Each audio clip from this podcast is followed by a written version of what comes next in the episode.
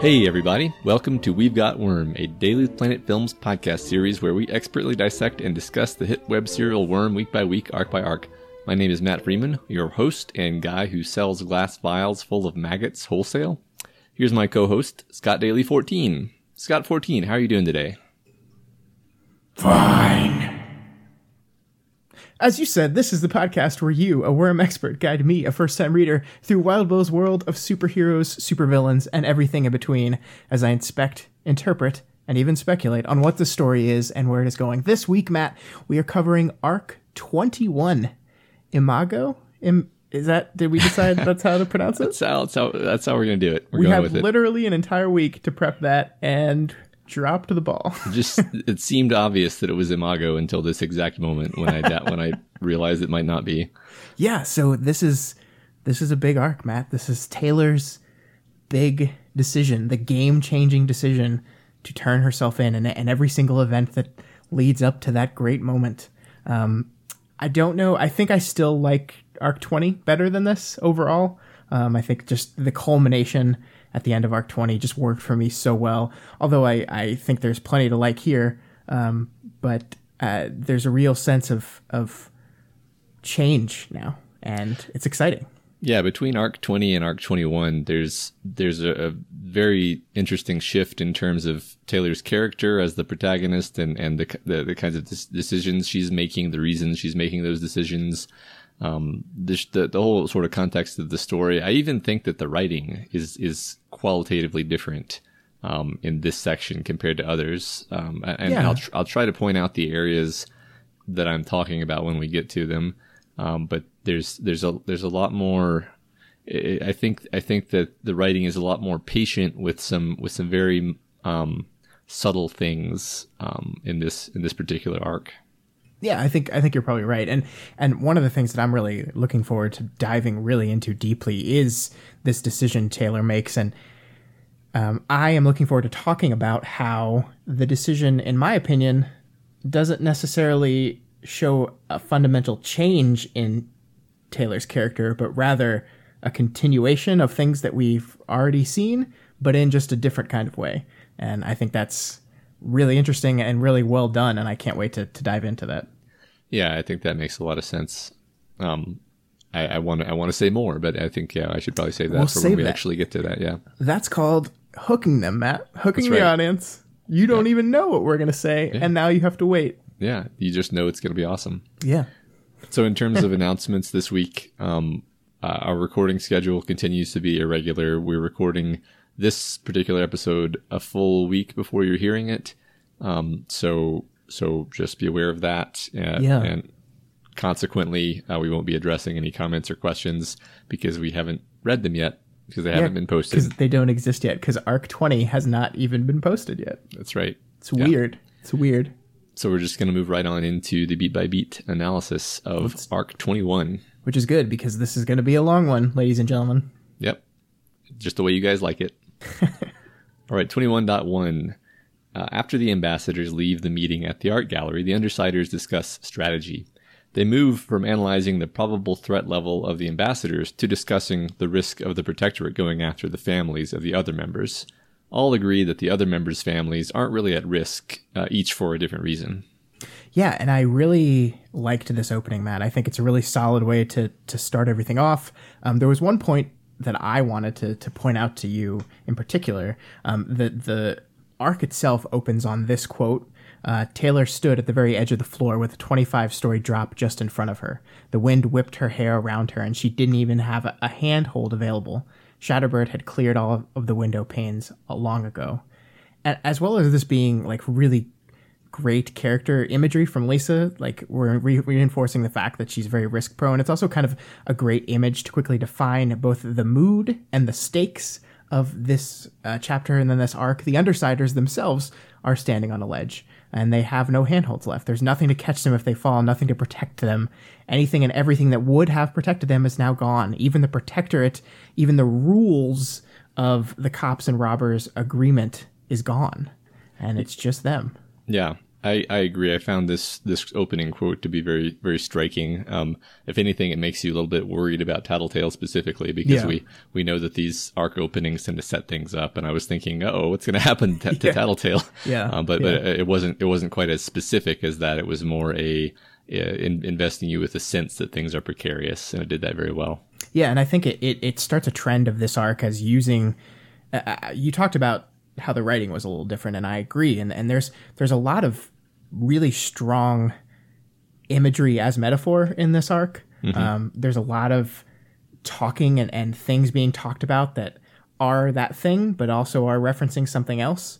Um, and I think this is kind of a, a little little preview of that, if you will. Yeah, yeah. There's there's a lot of conversations where um, the the surface level thing that's being discussed is not the uh, it's not the true thing that's being discussed. I, Yeah. I think that's true. Yeah. So as far as Skitter goes, uh, she's going to, as we expected, double down on being Skitter. She's going to prioritize dealing with the heroes and the villains in the city and securing her territory. She's convinced that conflict with the other supervillains is inevitable, and responding to the PRT's insult is a necessity. Oh, good. I'm I'm really glad that Taylor has learned a really valuable lesson from this whole thing, and surely will from now on will not act like a crazy person. Oh, wait, no, it's it's literally the exact opposite. Yeah, of that. it's it's actually specifically Skitter wants to go after the non-Cape PRT members who made the decision. She reasons that they can't possibly escalate further than this, so her escalation will be the final word in the argument. Uh, which is not how large organizations usually respond to these things. yeah. You, you've never played uh, the uh, the out escalate the government board game? It's uh, it's Milton Bradley's fastest selling game, and it usually ends when the FBI comes and sets the entire game board on fire. Um, in, in all seriousness, though, yes, uh, Taylor. Th- this is setting the tone. Uh, Taylor is unhinged. She's mad, and she even says, "I'm feeling aggressive." I think. I don't know. Hard to pin it all down. Um, it certainly feels like in this moment her passenger is feeding on that anger, feeding on that aggression to kind of push her towards this kind of behavior. Yeah, and regardless of whether it's the passenger or not, I do like to track her mental state over the course of this arc because it definitely does evolve. Um, it, and and and she she's not just she's not kind of in the same place the whole chapter long. She has a few different interactions that kind of move her further toward um, being at peace with the decision that she's making. Yeah, and and I, I want to, I guess, like we talk about the passengers and and how how much the passengers are having an influence on people's behavior and what they're doing. Um, that to me is an in-world excuse for behavior. It's not necessarily like it. It doesn't change the themes. It doesn't change what we're trying to do here. Like regardless of whether Taylor's acting this way solely because of her own personal thing or there's some influence uh, by the passenger. This is still Taylor. This is still her behaving this way, and, and it's still important that we track that as part of her arc and her growth. So I don't. I, I I'm hesitant to just say that we have to throw out all of this because the excuse is passenger, and and therefore nothing, none of her choices matter, and that's not true. Yeah, I think that um, that a pass. I I don't know. This is probably overstating the case, but I think at least when viewed as a metaphor, the passengers aren't going to make people do things that simple trauma couldn't make a person do. Like Right. that's that's one. That's how that's how it's kind of constructed in the story, and two, that's how the metaphor is constructed. Uh, because it really is a tool for examining trauma and, and on some level for examining mis- mental illness, I think, and we'll we'll see an example Yeah. of that later on. And they're they're really just along for the ride, a uh, Yeah. a passenger, if you will. I don't know about that. All right, so Tattletale uh, casually outs Parian as gay in front of everybody for no reason. Uh, well, the reason is that she wants Parian to open up more and to trust them, but I'm not sure like how that accomplishes that. We also like we the readers didn't know that Parian was gay before this, uh, although we we knew Flechette was. Yeah. Um. How do I say this as nicely as possible? Fuck Lisa in this moment. Like that's not. That's really not a cool thing to do. Like I.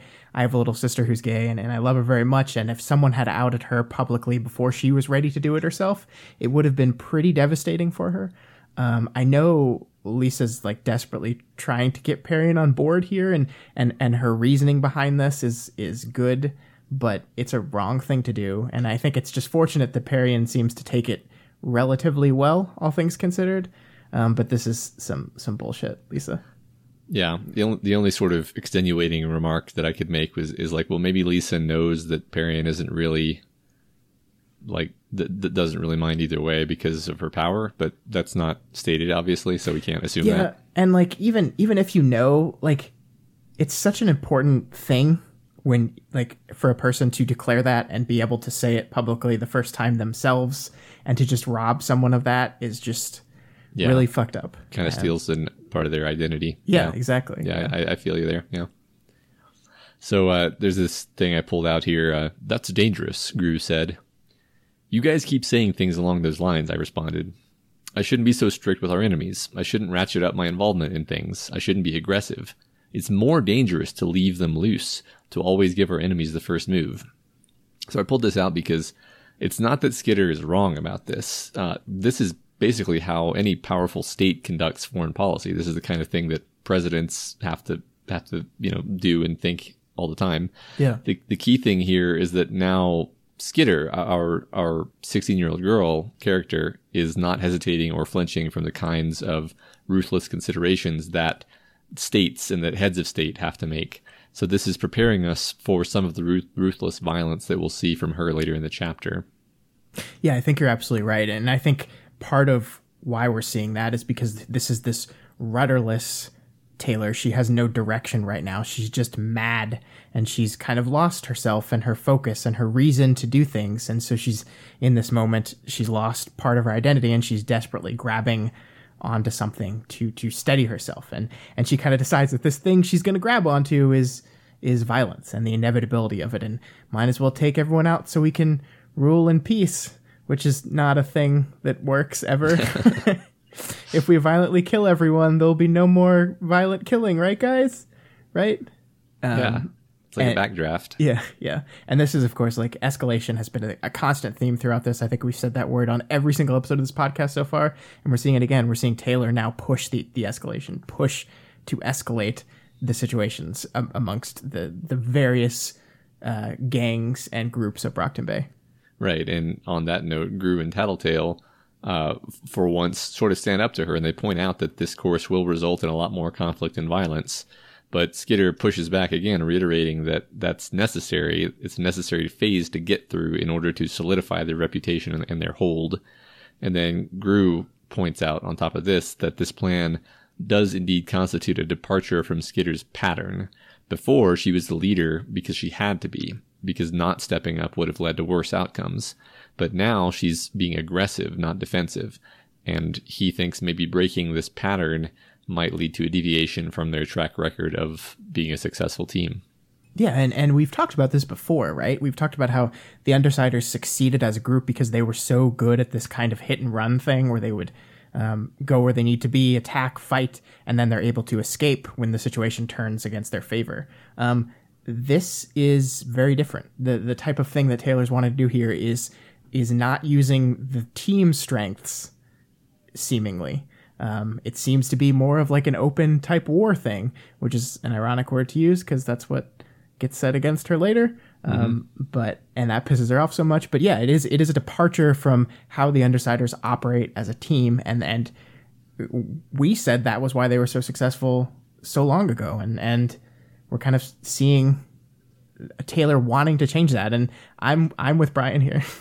Yeah, uh, but but of course, as usual, Skitter doesn't listen to a damn word uh, for many of her teammates, and in response to their urges to be more careful, she res- she orders a three front war started on the Teeth, the PRT, and the Fallen. Yeah, because you know, adding more fronts to your combat worked so well in history, right? Yep. Good, good job, Hitler. That worked really well for you. Oh my god, I just compared Taylor to Hitler. People are gonna be so mad. Um, the interesting dynamic uh, to me here is that everyone falls in line with this plan. Um, we, we have talked about the team as as Taylor's first grasp of friends in the Cape world. We've talked about them as an escape for Taylor, but I don't think we've ever talked about the Undersiders as enablers for Taylor's behavior before. Um, I think we've implied it, but I don't know if we've come right out and said it before because because here Taylor is acting crazy. She's she's shifting that focus of the team. She's clearly furious at the world and making stupid rash decisions because of it. Rachel backs her up because Rachel's her best friend. Alec and Aisha don't really care. Uh, Lisa, because of her trauma, is terrified of pushing back too much in, because she thinks that that could cause her to lose Taylor, which is connected to that trauma. And Brian, the one that uh, usually is the rational light on the team, is so traumatized that he's lost all confidence and trust in his own decision making. So he falls in line too. Um, what Taylor needs right now is is people to sit her down and calm her down and talk through things with her. Instead, she gets a team that says, "I think this is a bad idea, but you generally seem to know what you're talking about, so okay." Yeah, that's a really interesting point. I, I would I, I think we've come close to accusing Lisa of being an enabler before, but but now you're right. They're they're all sort of doing it. If only if only just due to their willingness to be passive. Yeah. Um, even even the character like like Alec, he's just like, well, you know, it's it's served us well to listen to Skitter in the past, so so whatever. Um, Yep. yeah. So we smash cut from this conversation to Skitter and Rachel attacking the PRT van, with Skitter undertaking an aerial aerial duel with Dovetail. Oh, you mean my favorite cape forever now? Because Dovetail has miniaturized containment foam sprayers as part of her costume. Hey, Matt. Yeah, Why, why doesn't everyone have these things? they're probably really hard to make, Scott. I mean, maybe, but I mean, Probably rely on Tinker Tech. That's really hard to upkeep or something. I just feel like everyone should have these things immediately. Not that they work for Dovetail, but that's because she's bad. But if everyone had the because her power's bad. Yeah. yeah, well, which I mean, Skitter legitimately says it's like her power is really sucky, but it's still giving me a little bit of a run for my money. Yeah. Oh no, never mind. I dealt with Yeah. it. Anyway, everyone should have these miniaturized containment foam sprayers. Please, I'm I'm on Team Foam. Hashtag Team Foam for life. I think when Wildbow rewrites this part, he's probably going to have Dovetail accidentally foam spray her own legs together or something. Just to prove a point. Yeah, right. totally. So Adamant is defeated by Rachel's pack, and Skitter also remotely deals with Sere and Triumph. Poor Triumph. I'm just imagining, like, oh god, not again. I know. Um, I know. I'm wondering, like, it almost seems like a beat that's too tempting to ignore, but we kind Yeah. of we kind of do. Like, we don't we don't actually see Triumph suffer. We just he's there and he loses. Yeah, right. He's he's taken out before he can really become a threat, even. Yeah. So yeah, and speaking of which, we rarely get to see Skitter straight up ambush a target, and it strikes me that she's much stronger when she has time to, pre- to prepare an attack like this than when she's on defense. The heroes are practically incapacitated from the moment they know an attack is happening. Yeah, and that's a really good point because we just spent a minute or two talking about how the Undersiders historically have been the defense team or the hit and run team. Um, they are not the offensive threat team, and I think that's because their powers are not really susceptible to that. But but that's the Undersiders as a group. Taylor specifically, her powers are super good at that. Um, the fact that she can line everything up and then just attack all at once and control these things all at once and do this stuff all at once and be everywhere all at once is super powerful on offense. So it's almost like her power is encouraging her into this state. Yeah, it is almost like that. so yeah, Skitter enters the PRT building on foot and accosts Director Tagg in his office. His wife is there with him. It's a candid discussion. She tells him that this attack is about a show of force, about embarrassing the PRT, trashing their stuff, roughing them up, and calling in the news crews. She takes off her mask, which is a great touch. This was as mild as I could go, I said. I think you know that. I'm not looking to one up you or perpetuate a feud. I'm doing what I have to, part of the game. Game? Little girl, this is a war. His voice took on a hard edge. Yeah, uh, Matt, looking to one up the PRT is literally the point of this thing. Like that's literally what she's doing. Yeah. I mean, she says that really specifically earlier in the chapter. yeah, yeah. She's, uh, it, it's really interesting because she's consistently all over the place throughout this arc.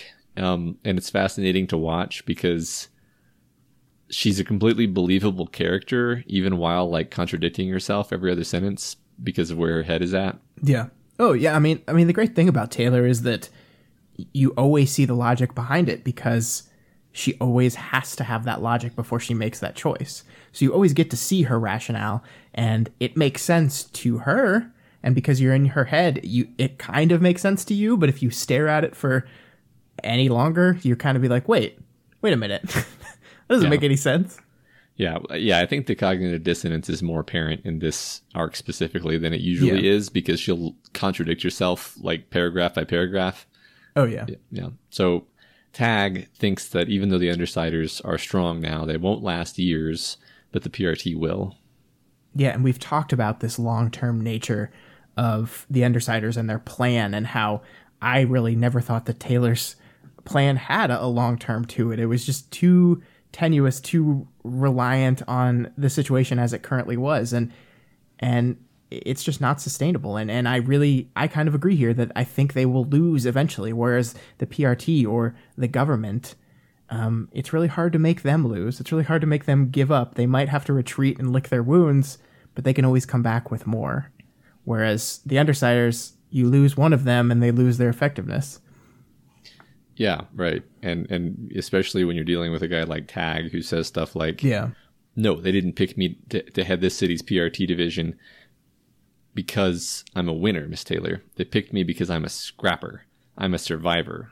I'm the type that's content to get the shit kicked out of me so long as I give the other guy a bloody nose. Uh oh, Scott, we got Survivor versus Survivor, Dawn of Escalation. Exactly. And and I think I think it's really easy to hate Tagg. Um, he's he's kind of a jerk, but I think he's very much in the same kind of vein of a jerk that Taylor is, because his organization has been embarrassed and they're angry and they're willing to stop at nothing to win. Because when you think you're saving the world from an evil force, there's almost nothing you'd be willing to do. You wouldn't be willing to do to win, right? hmm Wait, which one of them was I talking about? I'm confused. Which is it- Exactly. was it Taylor or was it Tagg? I think it was yes. I think the answer to that is yes. she asks if he feels bad about the idea of hurting a daughter through her father, which is something he threatens, and he says no because she's a thug, which is a lot like another word that uh, we and that Taylor use a lot. Is it uh, is it bully? Is that the word, Matt? That is it the bully? word that I was imagining. Yes. Yeah, and this, I mean, uh, this goes like Taylor's whole idea, whole philosophy on crime is that uh, the crime is okay, the the thuggish nature is okay when it's has a justification. Of course, the only person that can really make that justification is Taylor herself. Yep. Yep. So Skitter then menaces Mrs. Tagg with her swarm, but then calls it off and attacks Tagg with it. And as she leaves, she leaves all her bugs behind to infest the building. And she thinks maybe the little demonstration I'd done with Tagg's wife hadn't been for him. It could just as easily have been me trying to prove something to myself. Hey, Taylor. No shit. I'm glad. I'm glad you're aware of that. Yeah. Don't worry, she'll uh, probably forget about that immediately. Oh yeah, of course. And we're, we're finishing this chapter up. and We're about to go into a chapter in which I'm going to slam my head on the desk about 500 times. Yes. Yes, because here we see more of that contradiction. 21.2, we open up, the first image we get is Atlas is wearing out. Yeah, and it, that's such an amazing image. And and I, Tattletale even comments on how great of a metaphor that is. Yeah. Uh, that he's tired from carrying Taylor, who herself is attempting to lift up the entire world. Like part of me almost wished that the text didn't like stop to specifically point that metaphor out to us. Like I don't know. Like I think I think there are times when maybe we need to to trust that the audience like gets it a little bit more. Yeah. Wait. Sorry, go ahead. I, I, I feel like, I feel like, uh, it, it works here because it's, it's actually Lisa pointing out something that Taylor probably did do on purpose and Taylor's annoyed with it and is like, no, that's not it. Basically. Yeah. And also, sorry, I just uh, I was a little distracted. I just got um, another email from someone about how Taylor is perfect and has never done anything wrong at all and is the most moral character in the book. So never mind. Maybe we shouldn't be subtle. Just, just state these, keep doing you, Wildbow. Yeah, yeah. If anything, we need more explicit statements of of uh, what is wrong and what is right.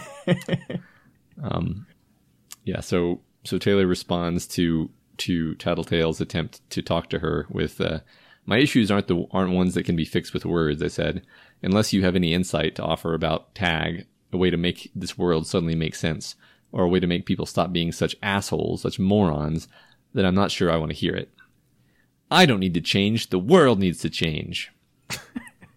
Is the, Yep. the last the last one was me, not Taylor, but it could just as well have been. It could have been. Yeah. It could have been. Um, yeah, this is this is probably one of the most frustrating conversations to witness. Um, not not in an like a, a writing way or or um, I, I enjoyed the hell out of this Lisa Taylor fight, quote yeah, unquote. it is kind of a fight. It's the closest they get to fighting, actually. Um, Yeah, yeah. Um, but uh, so so I, it's just in, in, it's just so frustrating because like it's so easy to poke holes in Taylor's logic here. Like it's so easy. Um, so we're gonna do that. Yeah, right. they probably look at you and wonder why you can't fall in line with their perception of the way things should go. Tattletale says. I shook my head. It's not like that. Oh, okay. It's not like that, Scott. What? it's literally exactly like that. Yeah.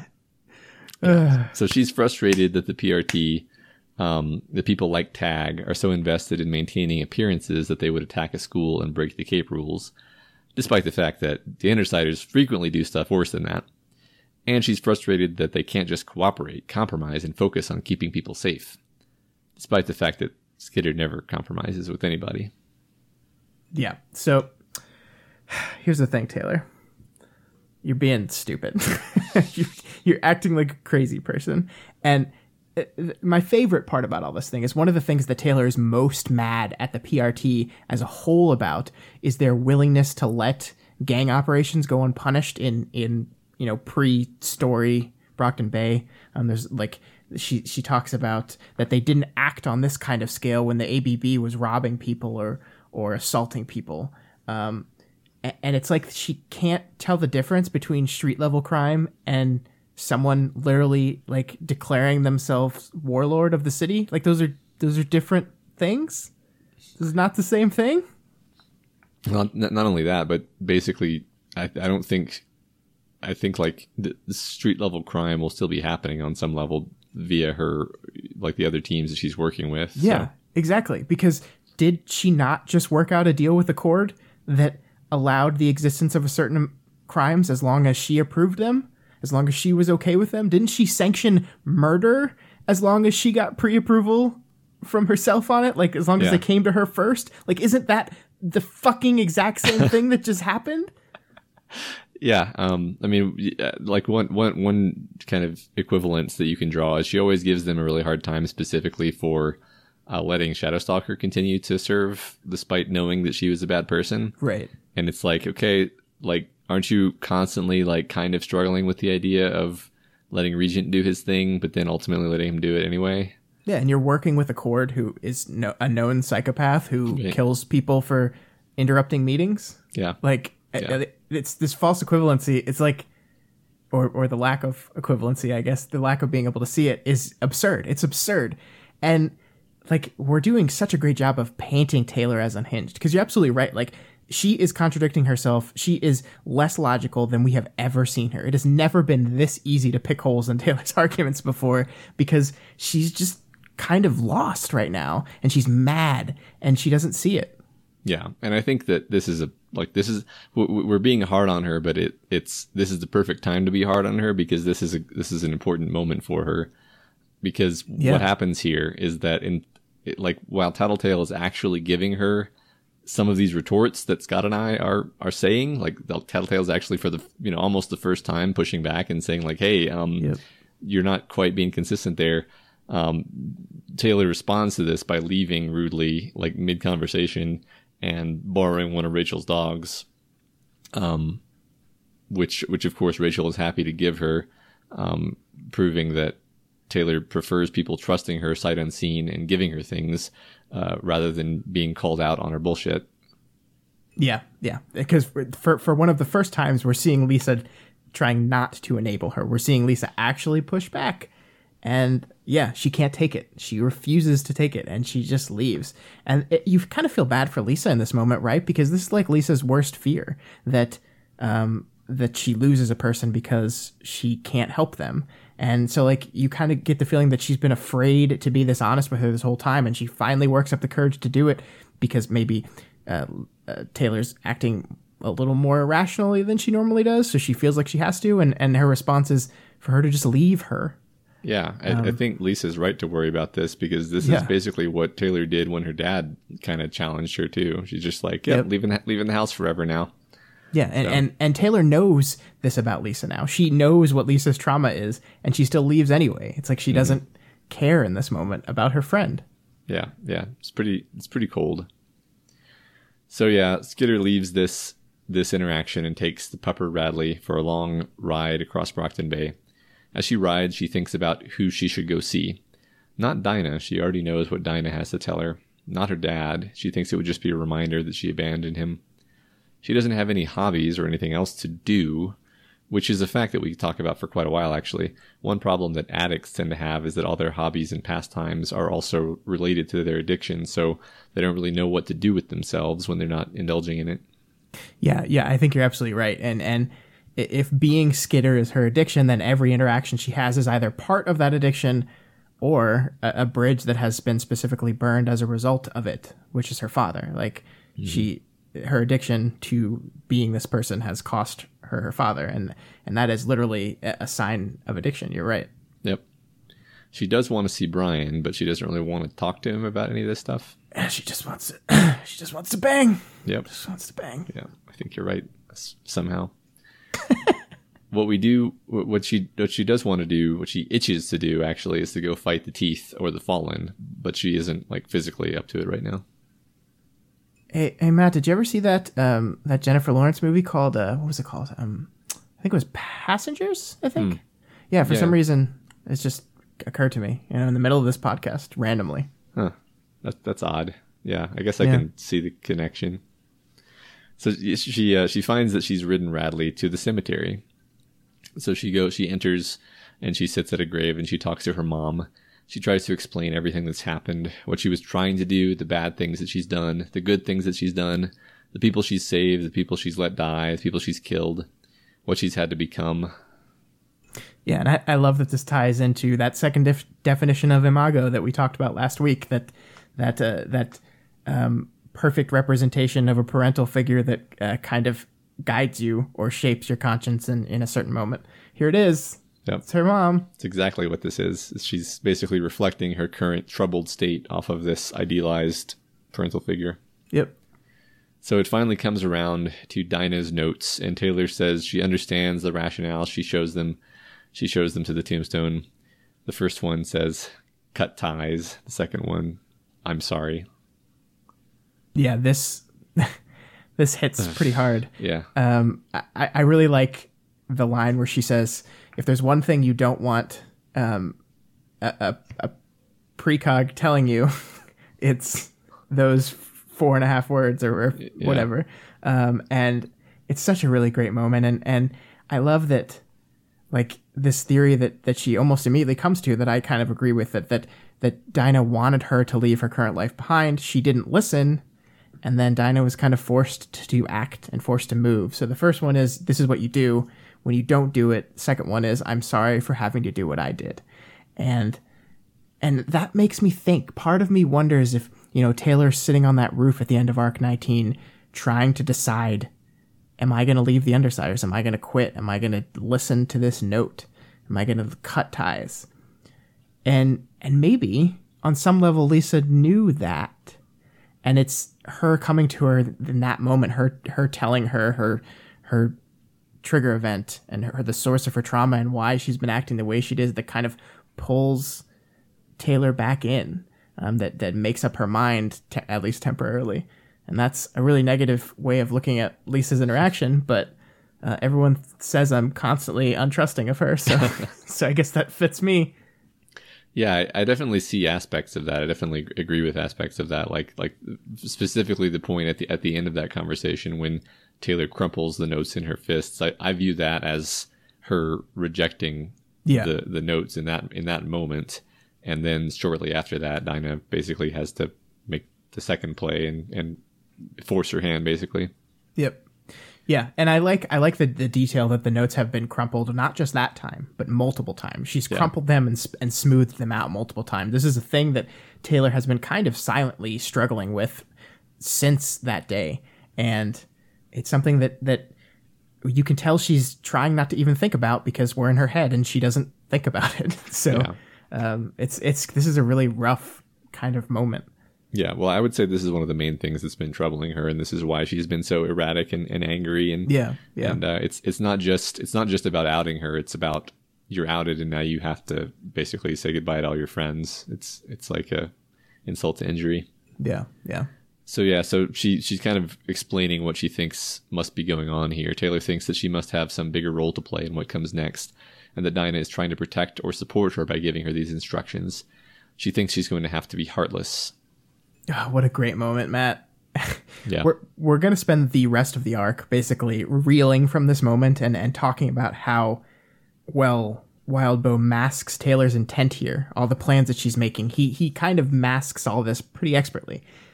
But here in this moment, we have Taylor sitting at this grave of her mother, confessing her sins, saying how lost she is, saying how bad everything she did was, and how all those bad things were in the service of making up for that last bad thing she does, and how horrible of a cycle that is.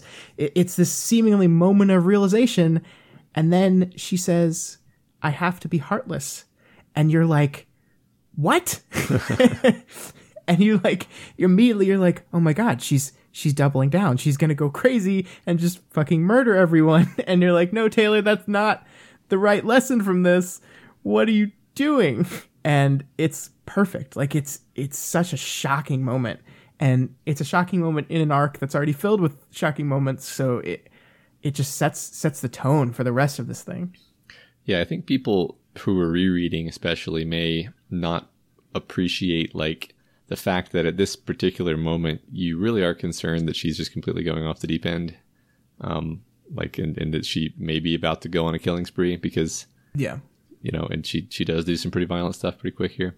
Yeah, because the the reveal is that being heartless is being heartless to her friends, to Right. the people she cares about. But you know, your first grasp of that is I don't I don't think that's the first thing you're going to think of. I think the first thing you're going to think of is that the things that she was the, the the the conscience that she had that was holding her back from just being this ruthless force of artery ripping open Taylor it, it's seemingly saying that she's like okay that's what I have to do Yeah, and you're just like shit right.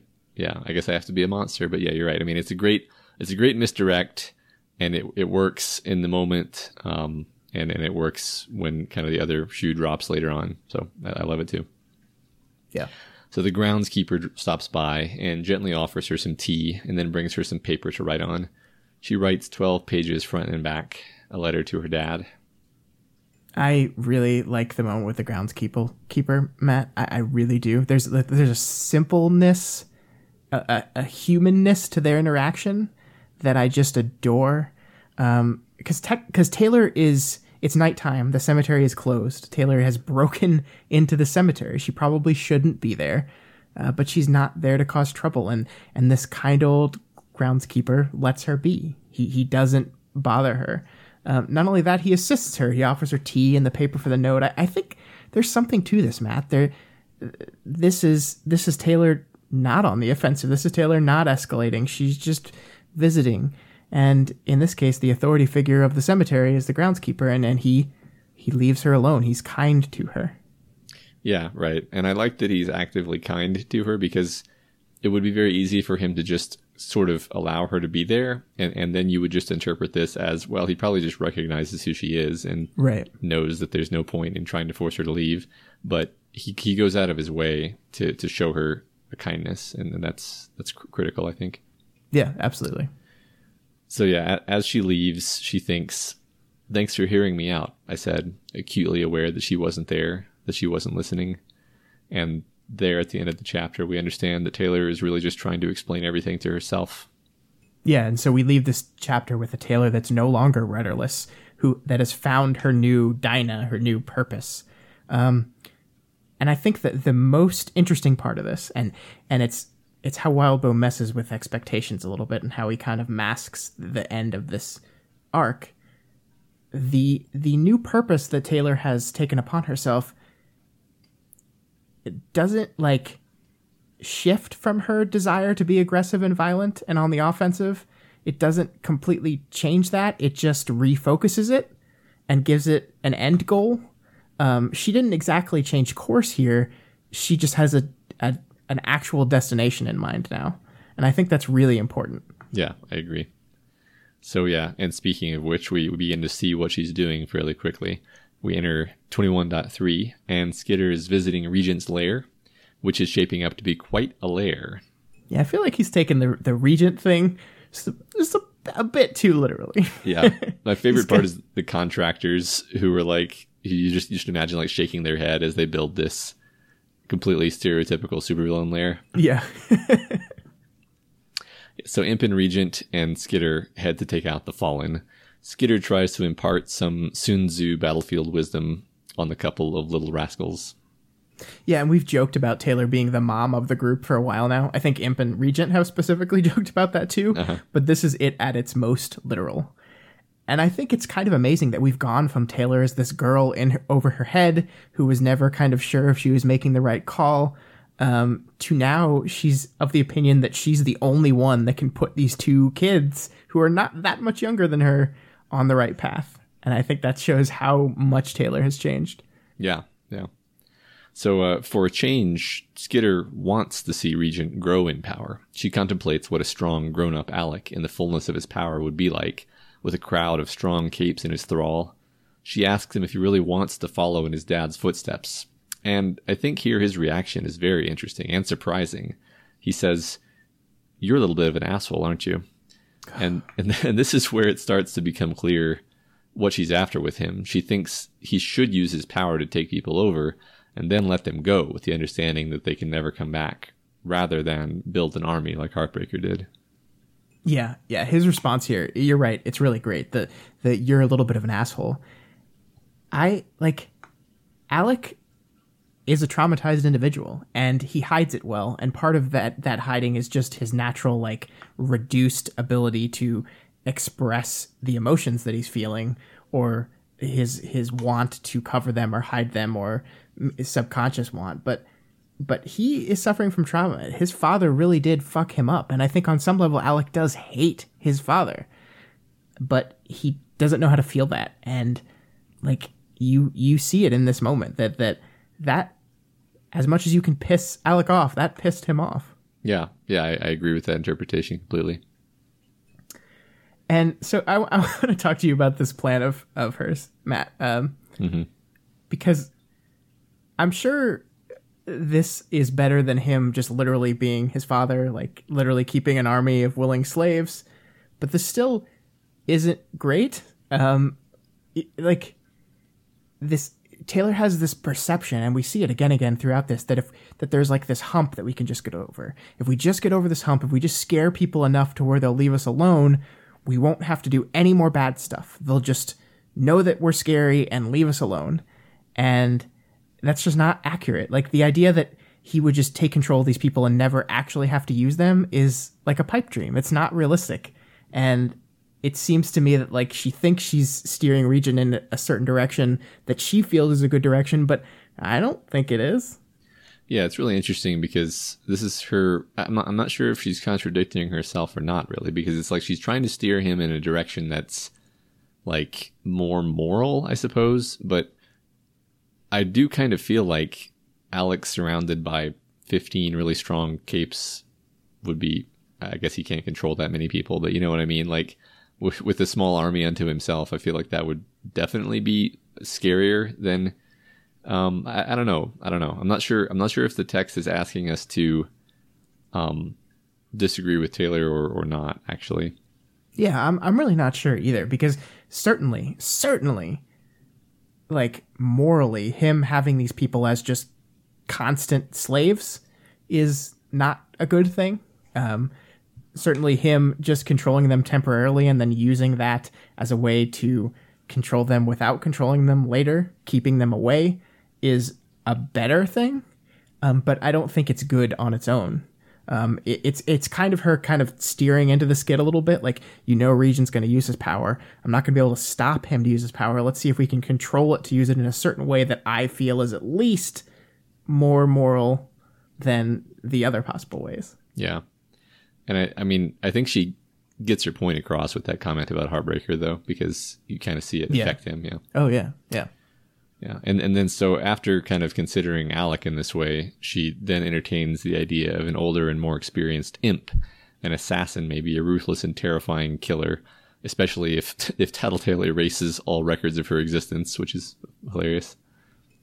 Taylor's like the worst fucking mother ever. we just want the best for you, Aisha. We just want you to be like super good at murdering people and to have no identity and no trace. It's what we all parents want for their children. yeah, she, she'll be so so strong. So good at her job. Yeah. slicing people's throats open. Yeah, it's very fulfilling. Can't wait till she graduates from Assassin Academy. So yeah, it's it's clear by this point that Taylor's trying to communicate something to Regent and Imp, Regent especially. She needs him to internalize the importance of creating and protecting his reputation, and not just hanging back and waiting for openings and generally being lazy like he usually does. Yeah, and this was when I figured out what Taylor was doing, and I guessed, and I, I guessed right. But I, when I realized that her plan here was to leave the Undersiders, uh, that she's she's preparing for this existence without her. She's trying to steer these people in the direction that she feels that they'd both be the most successful.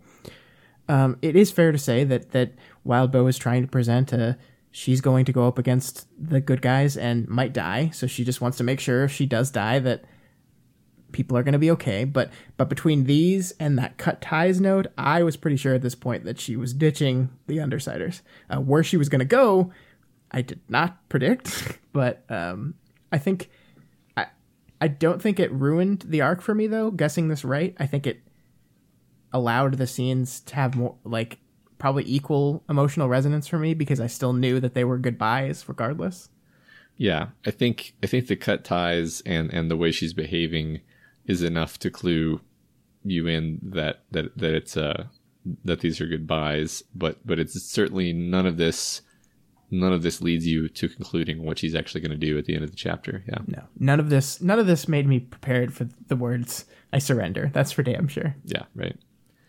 So as they're walking, Skitter finds the Haven Capes nearby in combat stance. They're fighting Eligos. Uh, Rosary is using her interesting form of telekinesis to drop things on him. Skitter tells her group that they will need to win decisively. It has to be apparent that the, Undersiders won the fight. They split up the opponents between themselves and they attack. Skitter takes on Eligos and Rosary with her large swarm. She harasses but doesn't really harm Rosary and Halo, and uses Atlas as a counterweight to haul Eligos up into the air and drop him from three stories, probably breaking his arms and legs.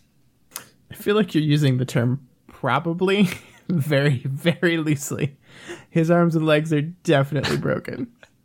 Maybe not all of them.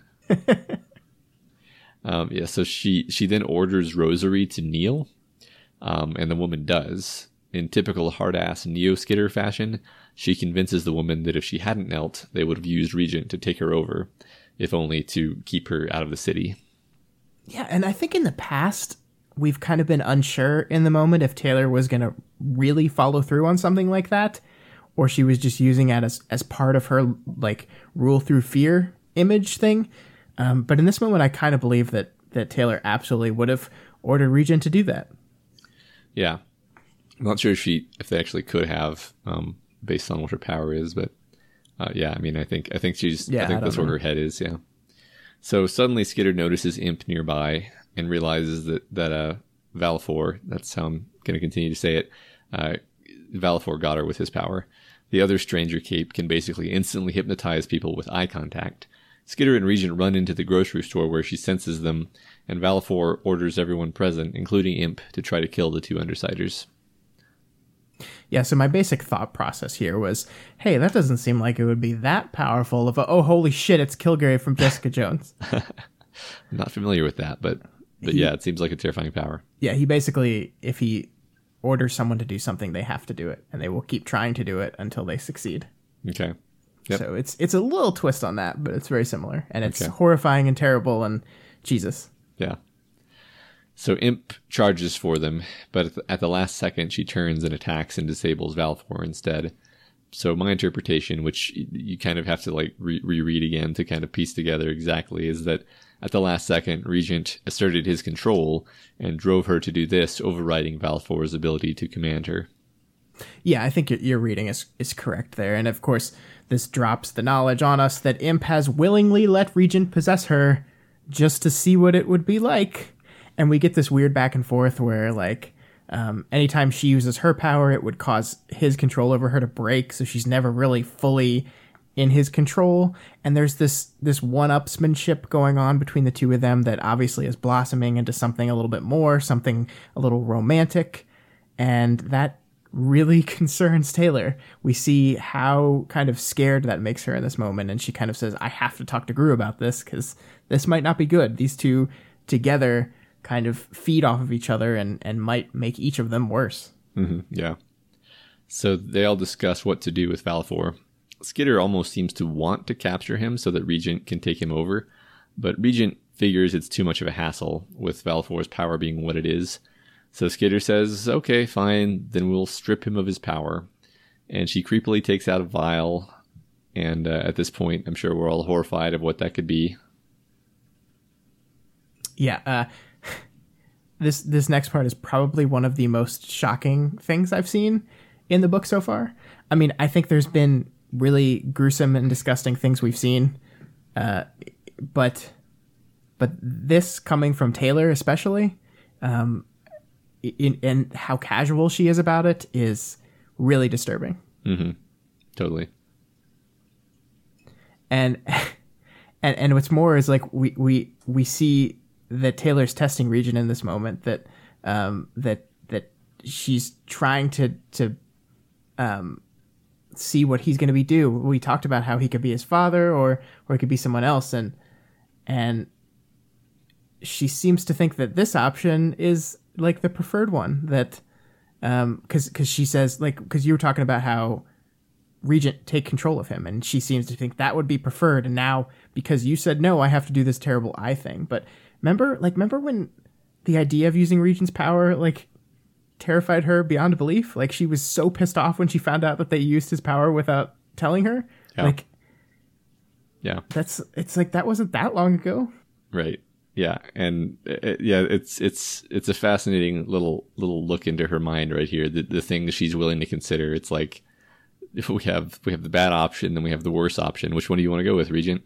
Yeah. Um, and and what's what's great about this, and this is a continuing beat of characterization where you're almost playing the character development of Regent off of the character development of of Skitter because because Taylor shows him what she's what she has in her hand, and his response is, "Seriously?" Regent asked.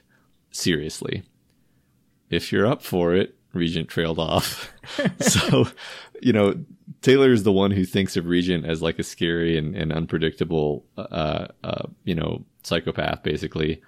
And Regent is is completely creeped out by her here. Yeah, I, I think it. as as a general rule, when you're doing a thing that's disturbing Alec, you're probably not doing the right thing. Yeah. and I like that you pulled out those lines again, but I particularly like the one that she used to end the conversation where she says, No mercy for those who don't deserve mercy. And of course, Taylor is the judge, jury, and executioner when it comes to making decisions on who does and doesn't deserve mercy. So, uh, so here we go. We're we're doing this. Yeah, yeah. So Skitter drives her bugs to hold Valefor's eyes open, cuts a hole in his eyeball, and stuffs the vitreous space with maggots. And then, uh, to punctuate this, says, Fear, I said. Remember what Bakuda said? You have to be unpredictable, but you can balance it with certainties, realities. It's a little fucked up that you're taking cues from the psycho bomb girl, Regent commented. Yeah, I said. I wasn't about to deny it. But I'd prefer more certainties than unpredict- unpredictable elements. The punishment fits the misdeed. So again, same same note here. I like that Regent is the one to point this out because I feel that Regent has been taking cues from other people the same way Taylor's been taking cues from other people, except the people that Regent's been taking cues from include, well, Skitter, among others. He's trying to be less of the monster that he came from and uh, Skitter's trying to be more of a monster, I guess. Yep, you're absolutely right, and it, it, like we've seen so many beats where she's compared herself to Bakuda, where she's compared herself to Jack Slash, where she's gone back to these horrible, horrible, monstrous human beings as a, a path for how to behave going forward. And I love that it's Regent that calls her out on it here. Mm-hmm. Yeah. Yeah. Um, so yeah. Um, a few things here in general. This is the second person who Skitter has blinded. The first person she felt like it was a big enough deal that she did that that she had to keep mentioning it several times in her litany of bad things that she's done. And now she's done it again on purpose. And this time she's not doing it to a regenerator who she knows is going to be fine eventually. She's not even certain that the damage is going to be repairable. Yeah. So this is why I love this section, Matt, and it's another reason why I love this book because last chapter we had that moment where in any other story Taylor would have realized the error in her ways and started to reform, and there would be this fundamental character change. And after all that imago of her mother, uh, w- who seemingly was there to represent Taylor's conscience, um, but Worm isn't another book, and instead of reforming here, Taylor's imago has just given her aggressiveness and, focus to that aggressiveness and and it's true that at the end of this arc, we're going to see that game changing shift in Taylor. But at this moment, we're showing how much she hasn't changed. Um, we're seeing, you know, that she's doubling down. And, and you're absolutely right that this is an escalation from that previous eye gouge. Like, the reason she did it to Lung was because it was the only way that she could ensure that he was taken care of here. Um, they have, uh, like, a hero, quote unquote, from that's fighting them just outside this building. Um, his powers work with his eyes. How about you just like blindfold him? Right. like it, it's not necessary here. It's so not necessary, and it's possibly permanent. And she doesn't care. She Yeah. doesn't care. And again, like the fact that we had that almost come to Jesus moment, followed by this, it shows that Taylor's changed a little bit, but parts of her haven't. And I think that's so important that we do that. That we haven't seen Taylor suddenly become a new person now. Um, she's gonna keep acting the way she does, and she's gonna keep justifying things the way she does and has done throughout this book. Yeah, and this isn't even the worst thing that she does to a person in this in this arc, but uh, we, we'll Yeah, see that in a couple couple true. chapters. Yeah, so the Undersiders leave, and Skitter reemphasizes to the two younger ones the importance of ruling through fear, uh. which which I think makes a funny contrast because twenty one point four opens up with her wearing like a, a nice, pretty dress and a sun hat, and and walking around in public looking like she's shopping. So it's I don't I don't know if that's intentional or not, but it's it's a funny juxtaposition where she's being as terrifying as possible, and then she's walking around looking like a tourist Yeah. in the next scene. Were you able to process this in your head at all? Like, were you, was your mind's eye able to see Taylor in sundress and a sun hat? Like, because I, I literally could not. I couldn't make that image work. Yeah, it's it's. I, I agree that it was difficult to do so. It's also so I, I like to like imagine like she she has bugs all throughout her hair, in her bags, under her clothes, and I like to imagine that like she thinks that no one notices this, but but everyone actually does. I'm pretty sure that's not actually true, but I just like to imagine that she's walking through town and there's just like roaches crawling all over her shoulders and everyone sees it and she doesn't notice. Yeah, that would be amazing. Also, gross. Really Yes. gross. So as she walks, she reflects on how prominence is making her a bit paranoid because even like a minor gust of wind could be the precursor to a parahuman attack. Oh boy. At her destination, she finds Grue and Citrine waiting. She finds that she's not jealous that the two were alone together, and that bothers her. Nothing that a quick bang session won't fix, right, Matt? Matt? Matt? And we uh, we learned that uh, Tattletale is out of commission now with a power overuse migraine. So they go upstairs and view the tower containing the portal, prompting Skitter to muse about its role in the city. Yeah, and I want to talk about the portal and and the uh, symbolic nature of it and how it works into the story, but I want to save that for later. So right now, uh, I just want to say that we're seeing a lot of Skitter future thinking, and at this point, we're not we're not positive about what we're supposed to be making of this, and it's kind of unsettling that she's she's so concerned about the future all of a sudden. Yeah.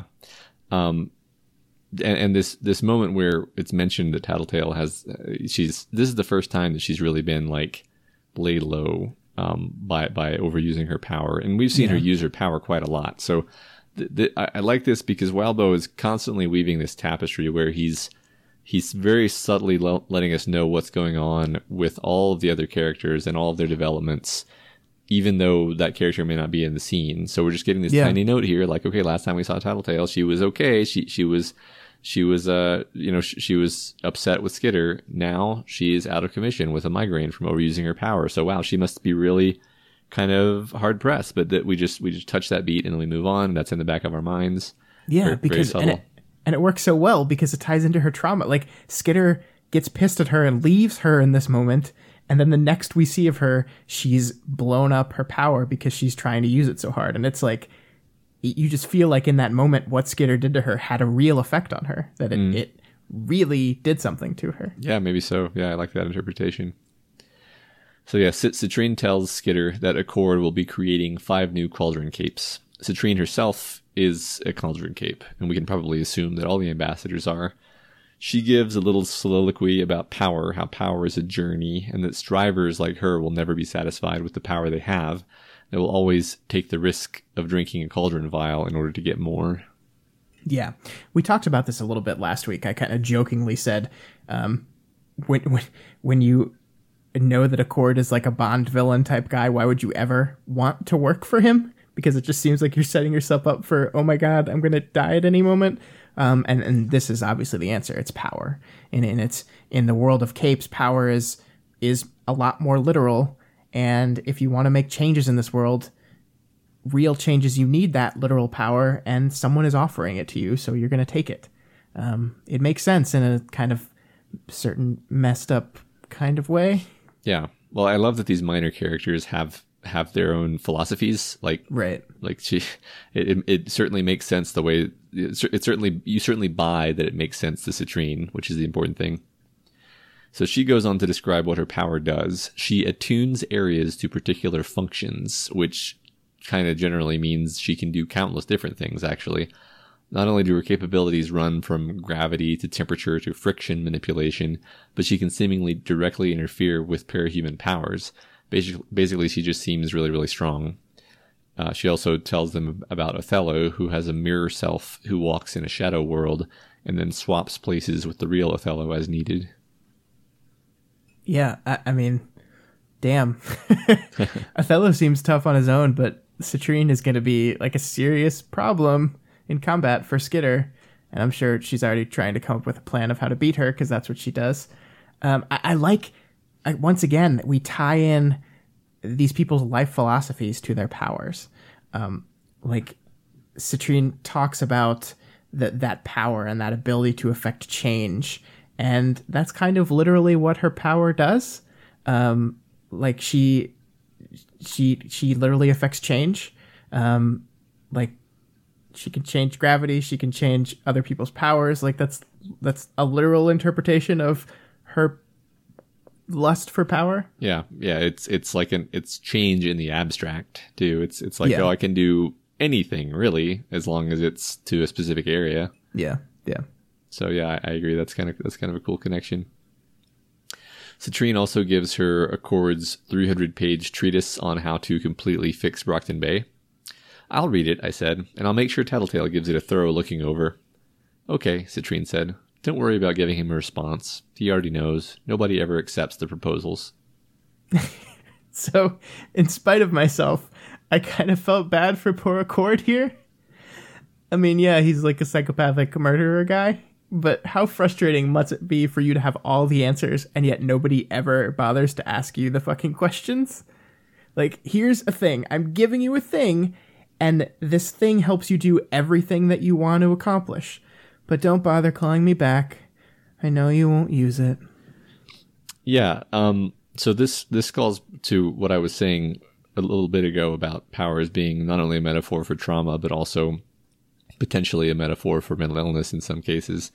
Because Accord's mental state reminds me a lot of of like a paranoid schizophrenic, uh, having these constant, unbidden, violent, intrusive thoughts that that completely derail his existence. Um, and this is, you know, we can assume coming from his passenger largely. So like he's very much a victim of his power, and he probably wasn't a great guy, but like I, I do feel bad for Accord since we know kind of why he is the way he is. Yeah, yeah. So they, they discuss Brockton Bay in the abstract, particularly the presence of the portal and how many view it as an escape hatch for the end of the world scenario.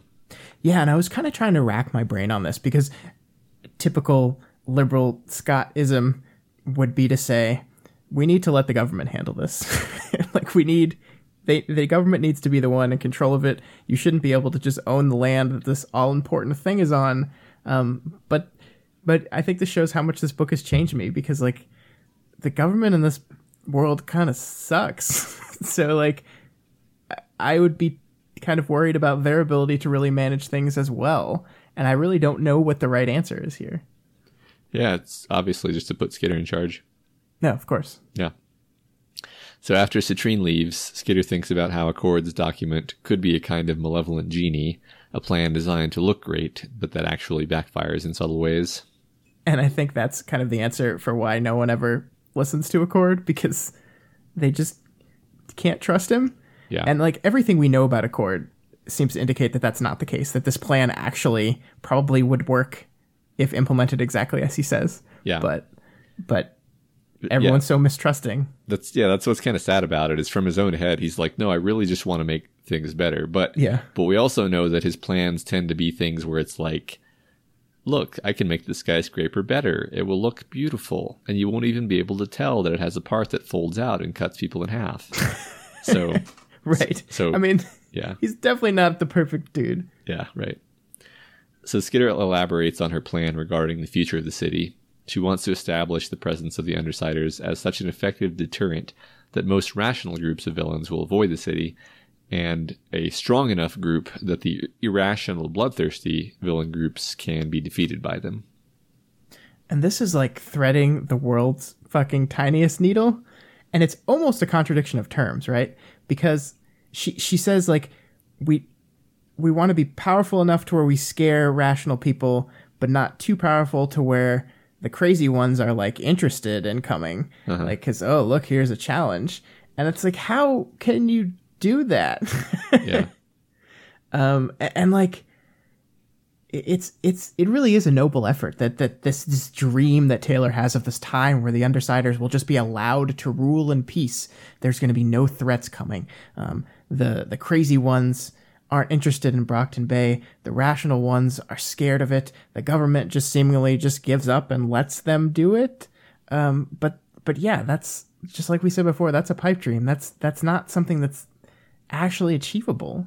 Yeah, I mean, it does seem like quite a stretch. Like if I were to to you know go back in time to Scott, who who had just finished like the bank the bank heist chapter, and been like, okay, so so Scott let's let's assume that the Undersiders suddenly take control of the city.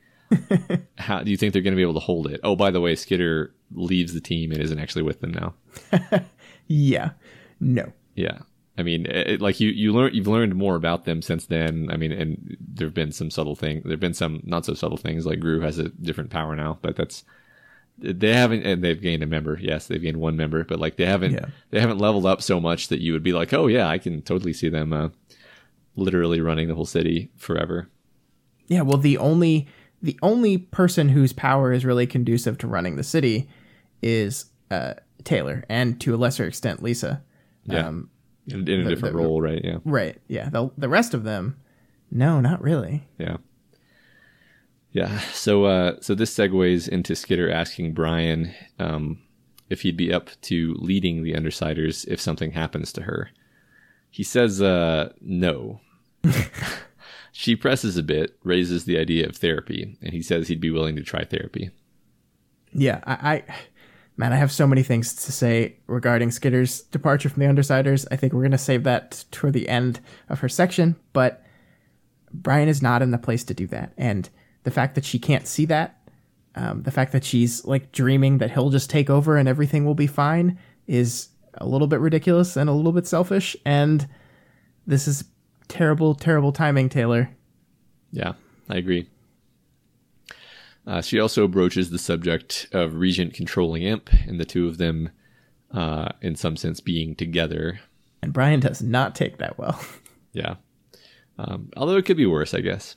Um, I, I guess. but he he, says something about um, about like about Regent being upset or, or upsetting him, and Taylor says, "I don't think I've really seen him angry or upset." You don't, Grue said, because he doesn't show it. I don't think he even fully realizes it that he feels that way. But his jokes get a little bit more barbed. He pushes back a little harder when pushed. He makes dealing with him annoying or toxic in a thousand small ways until you can't continue to press him. And I, I really like Grue's take here because, like we said last week, Alec has emotions. He just doesn't really feel them fully. Yeah, exactly. And and he's not even aware of what's happening when he does feel them. Like he doesn't know what to do with the emotion when he feels it. And so yeah, I think we, we were oversimplifying him a little bit, and I like that Grue seems to understand him. Yeah, yeah. So Grue asks if uh, if Taylor can imagine a future for the two of them, and Taylor can imagine it, complete with a rejuvenated Brockton Bay and little little kids running around, but she can't really believe it. Yeah, and the thing that I love the most about this little fantasy is is the truly tragic part of it that that Taylor's future with Brian is inextricably linked to the success and survival of Brockton Bay itself. Because when she imagines their house with their kids, she can't not imagine Brockton Bay as it could be. Brockton Bay as the best example of itself, that thriving metropolism.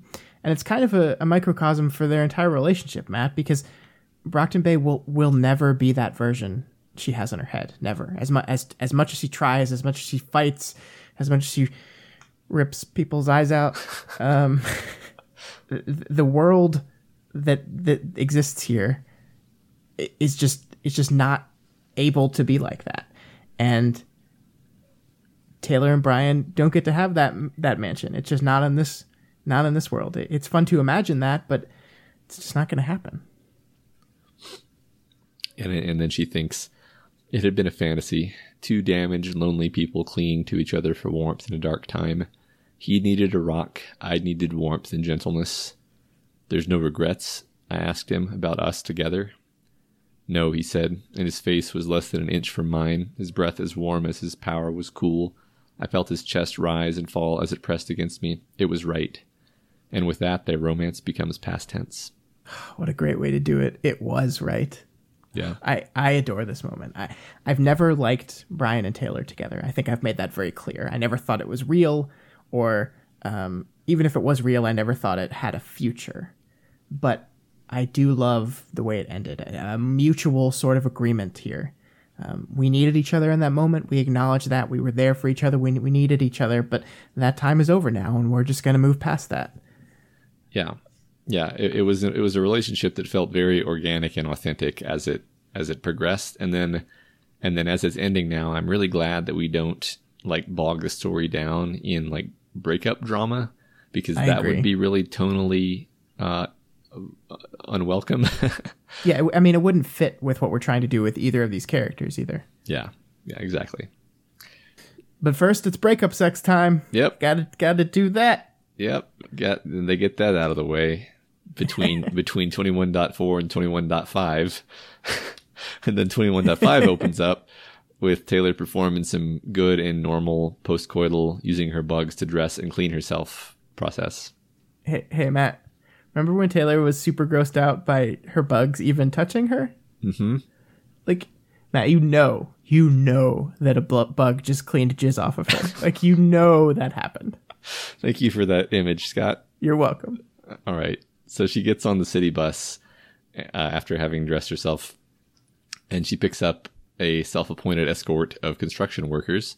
She's actually mildly offended at the idea that she would need protection. She then muses that she should get a car, maybe a Volkswagen Beetle. But this is deemed impractical by the unyielding matrix of metal and wheels that is Taylor Hebert's sense of humor. I like to think that every time Taylor's about to make a joke, she just gets really quiet for like 25 minutes and then struggles out like a knock knock while gritting her teeth or something. In this scenario, of course, Regent replies, Are you constipated or something? Yeah, I want to go through the whole book and count the number of times that like the text says like Taylor, but like I, I laughed in response, or I laughed, or just Yeah. that any times any times anyone catches her laughing. I think it's probably like one. Yeah. You're probably right. So yeah, more people recognize her as she enters her territory. She does some insect population control and notices how many of the former dilapidated warehouses that made up this area before have been replaced with much nicer buildings. She also notices the presence of her gang tag, a beetle with wings spread. Yeah. I, I like that she's annoyed that some people have copied her gang tag and, and crudely drawn it on stuff outside of official orders from the gang, um, which strikes me as really hilarious because Taylor has become such a figure of authority in Brockton Bay that she now bristles at the difference between official and unofficial graffiti. Yeah, right. That, that I do. I do enjoy that that moment. She passes by the site where Dauntless et al. were trapped in a time distortion bubble while fighting Leviathan. Taylor herself leaves a bouquet with the other tokens at the improvised memorial. Yeah. So we're going to get into this a little bit more at the end. Um, but I will say that this is one of those moments that really keys us into her mindset a little bit here. Um, she's visiting like a literal scar that's been left on the city. Um, it, it's it's a thing that is going to be in the city forever that will never really heal, uh, just like her own scars, uh, the their, their own events, the things that have happened to her, the mistakes that she's made. Those things will will be there forever, and it's a really wonderful moment. Yeah, she's specifically thinking about scars as as scars. Yeah, I, I, I, and and yeah, that is a direct direct comparison there. So then she detects Miss Militia, Flechette, and Parian waiting for her near her lair. Miss Militia just wants to talk. So first, Miss Militia tells Taylor that reports from the world beyond the portal are promising. It's a world rich in natural resources with no remaining human life. All right, let's fuck that world up too. Let's do it. um, I I I think I, I've kind of been alluding toward this during the conversation, but I really do think the portal is this pitch perfect representation of the fresh start, the ability to start over an untainted world where we can escape into without any baggage of our current world. The portal represents hope, um, which is kind of exactly what Taylor is looking for right now. Yeah, yeah, I think you're right. Yeah, it's it's a it's a it's an unusually bright note in this story actually. So Yeah. the the heroes aren't happy with how Taylor was outed at the school. Miss Militia expresses regret over this, regret that Shadow Stalker was supported by the Protectorate even as she bullied Taylor. And Taylor calls her out on on this this note of regret, on this fact that, that they don't agree with what their bosses decide, but they don't do anything about it either. And here we're seeing Taylor's naive absolutism in full form. She can't understand why Miss Militia would stay with the PRT despite the fact that the world without an imperfect PRT is even worse off. Yeah, it, it really annoys me, Matt. Like, like really annoys me. And I think that's why Taylor's such a wonderful character because I can love her so much and still be so annoyed when she's acting ridiculous sometimes. Like, I, I, think what she's not seeing here is that the PRT needs people like Miss Militia in charge of it. People that see the corruption within their organization and instead of abandoning it, stick it out and stay and try to be the change that they want to see in that organization. I think to make changes to any kind of organized authority structure, you need people on the outside, outside of that system. But I think you need people on the inside too. You need people in the system, part of it, trying to make changes within it as well. And Taylor can't parse that. She can't understand why that would be.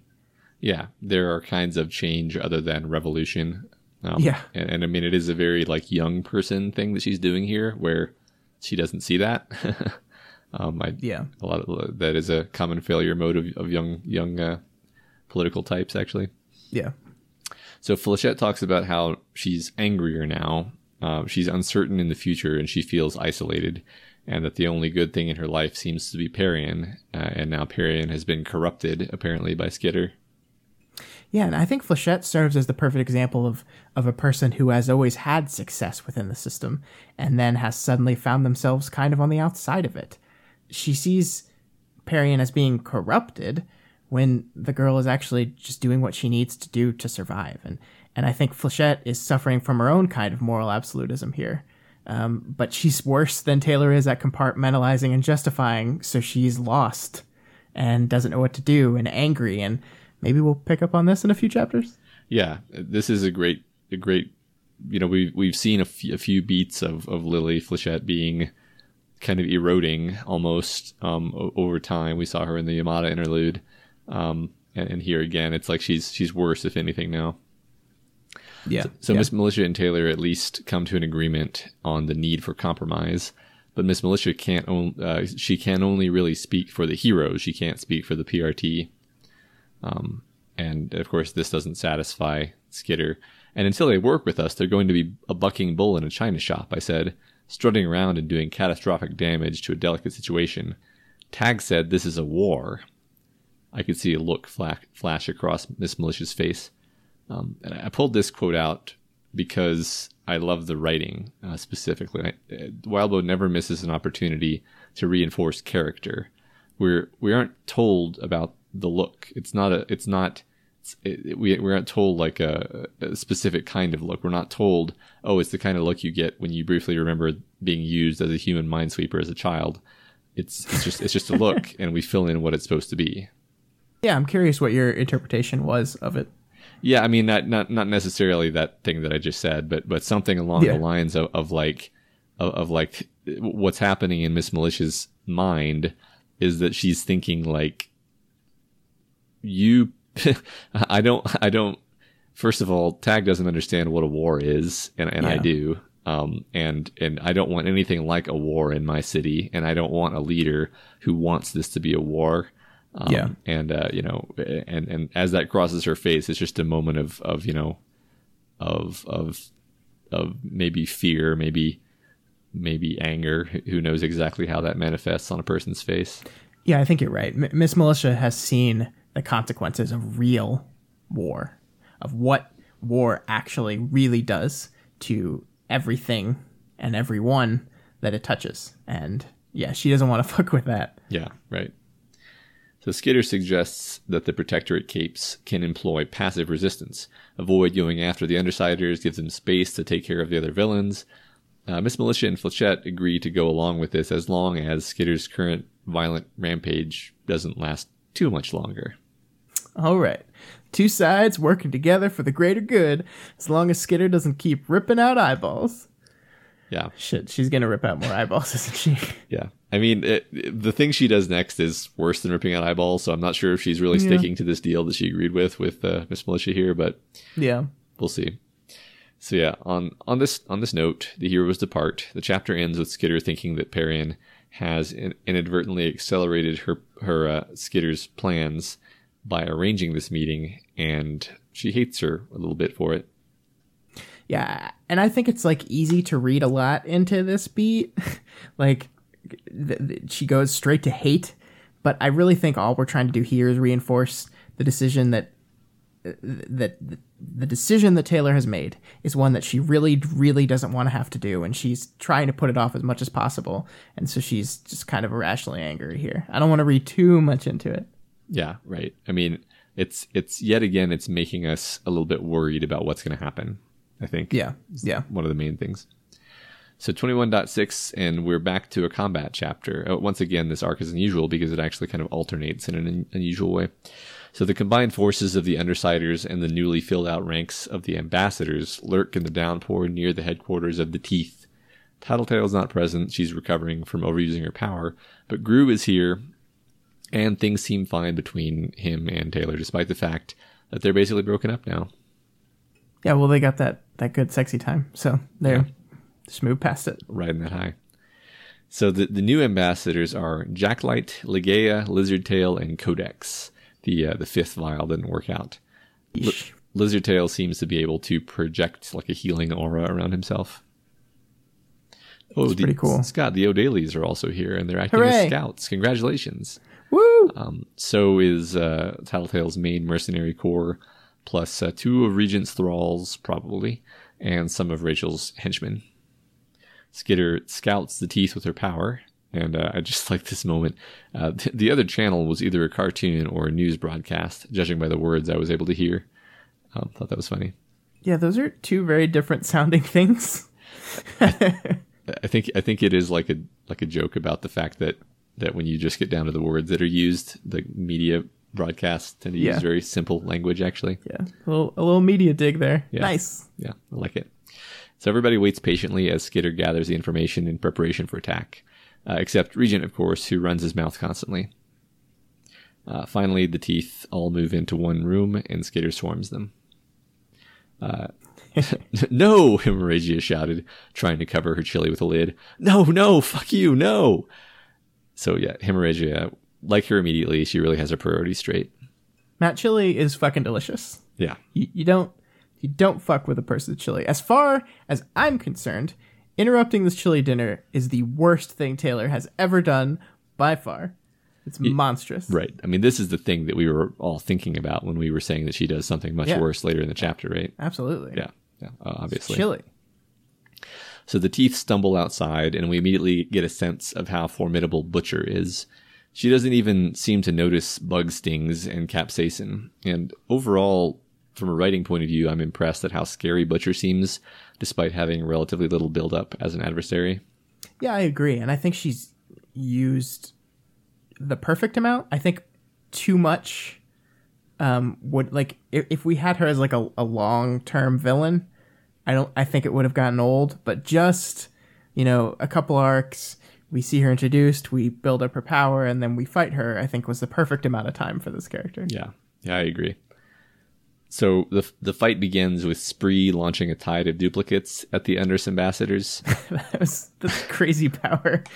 yeah, yeah. Um, but it is funny because they they like become dumber as they as they age. So it's just Yeah. like a tide of really really dumb attackers.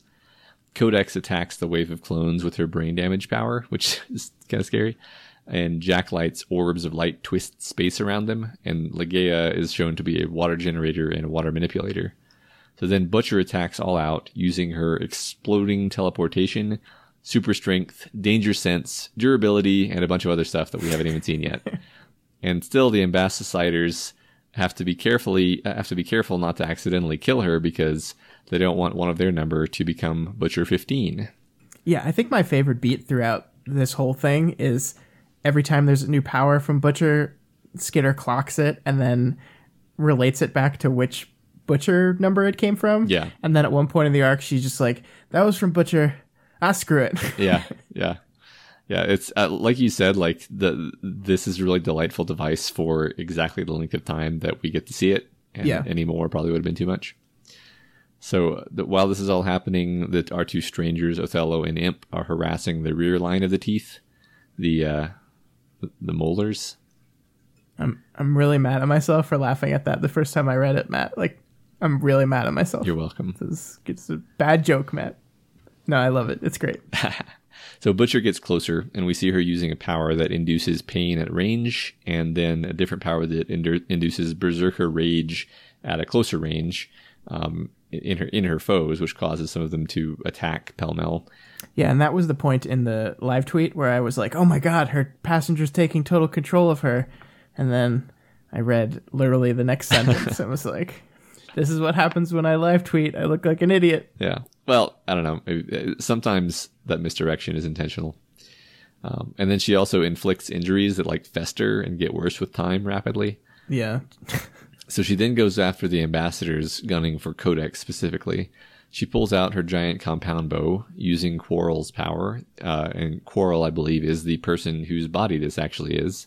Um, also, Quarrel, nice double meaning name. Wildbow loves those double meanings. Yep. Yeah, I, I don't have too much to say. Like as you notice, I haven't been saying as much about because this action scene was fine. Um, Yeah.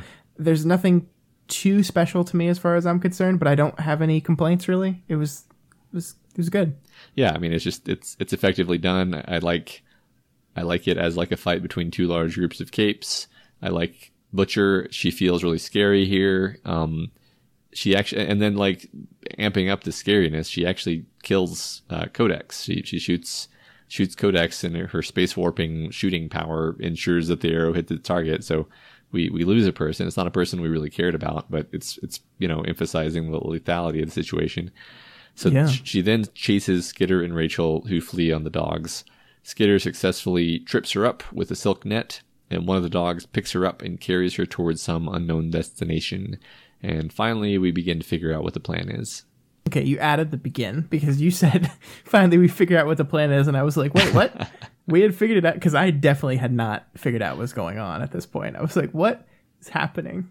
I don't remember if I figured it out until they tell you, but Yeah, I, I did not. I may have I may have grasped like because they bring her past this line of demarcation. I don't remember. I wish I could. This was years ago, obviously, but uh, I, I mean, it's it's the kind of thing where once it's explained to you, it's like, oh yeah, of course. yeah. So yeah, the dog drops her past this demarcation point, and the, the other dogs kind of keep her in that area. And finally, Butcher forms a spike on the fr- from the ground and then impales herself on it. I guess you could say she got butchered. Matt, is this entire episode just going to be us making really bad jokes? Yeah, for some reason, this is the uh, bad puns episode. I think it's just because like we're on our way to this incredible game changing moment and we're like rearing for it. So. Yeah, I think so. Uh, so yeah, the two supervillains ride back to the rest of the group, and Skitter asks if she can come by Rachel's later on, and Rachel grudgingly assents. And then we get our answer uh, as to what happened. Regent quips that now Cherish is Butcher 15. yeah, I I think we're going to get into the implications of what they just did, but I really enjoyed how that reveal was handled because we are confused. We don't know what their plan was, we don't know what's going on, and the reveal comes just fast enough that like we didn't like sometimes when I get confused while I'm reading stuff, I stop in the middle of it and then go back and reread just to make sure I didn't miss anything. And the reveal comes fast enough where I didn't do that. I didn't feel the need to do that. I was, and it's like, oh, I guess that makes sense. Yeah. Um, I, I guess it's a little weird that Taylor doesn't ever like think or speak about what they're trying to do as they're trying to do it, but it's so minor here that I really don't care. Yeah. Um, and I, I think we can afford to dwell on how horrible this is. Um, Uh, yeah, Yeah, so so this is this is of course actually the thing that I was referencing when I was talking about something worse. So Taylor just basically killed somebody again, and she doesn't appear to feel the least bit bad about it at all. Actually, Yeah, and it's this really weird thing because, like, and I think that's why Butcher is so interesting as a character because the latest one is more or less innocent, right? Like, they were. We don't know how Quarrel killed Butcher. We don't know who Quarrel was, but they became this person and got taken over by all these different personalities. yeah. Um, I, I feel like we're supposed to. I, don't know if this is supported, but like for some reason, I have a generally positive affect toward Quarrel, and Yeah. and feel like Quarrel was like kind of driven crazy and, and, and whatever by by becoming Butcher. Um, and it's like worse. So like it's actually worse than killing because yes, you killed someone and then you made Cherish's life even worse than it already was.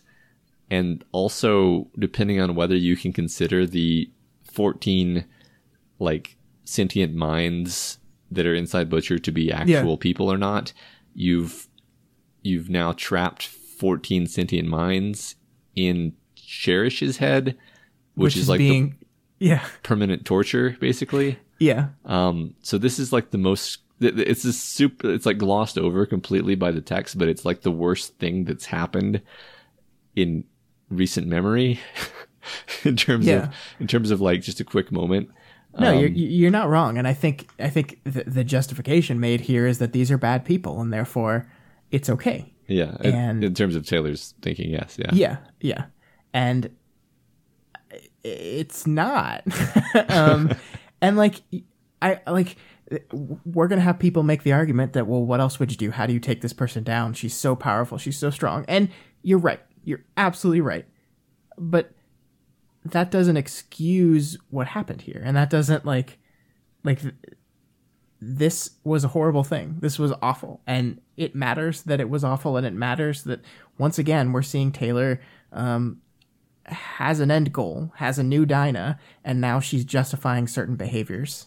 Uh, Yeah. Because, like, I I agree the teeth weren't good, and the, the teeth were here to cause trouble, but the Undersiders attacked them while they were eating chili, and Yeah. like they were going to cause trouble. Absolutely, absolutely, but they made the call to go on the offensive. They made the call to bring the fight to them, and then they did this terrible thing. And I think I think that's important. I think that's that matters, and we we need to talk about it. We need to talk about it as a horrible thing. Yeah, and, and it's I mean they, they they set out to kill her. Like it wasn't like Right. You know you you you, you notice like uh, the teeth are using mostly lethal weapons. Um, Butcher kills one of the the ambassadors, but Imp is using a taser. Like like the norm the norm of these like cape versus cape battles, unless you're fighting um, the Nine or something, is to go more on the non lethal side. That that's like the the unwritten rule. But they just they just have this plan, and the whole plan is to kill Butcher. That's the plan. They they thought it out, and the, the aim was to kill her, and they succeeded. So it's it's a it's a not only an escalation, but it's a normalization of killing. I think, which is Yeah. a, a big step for for Taylor. Yeah, and I think, I think it's intentional. Like I think we, like Wildbow did this on purpose. He created this character that is easy to not just consider universally evil. Yeah, yeah, Because yes, the character's bad. Yes, the character has bad personalities inside of him or her.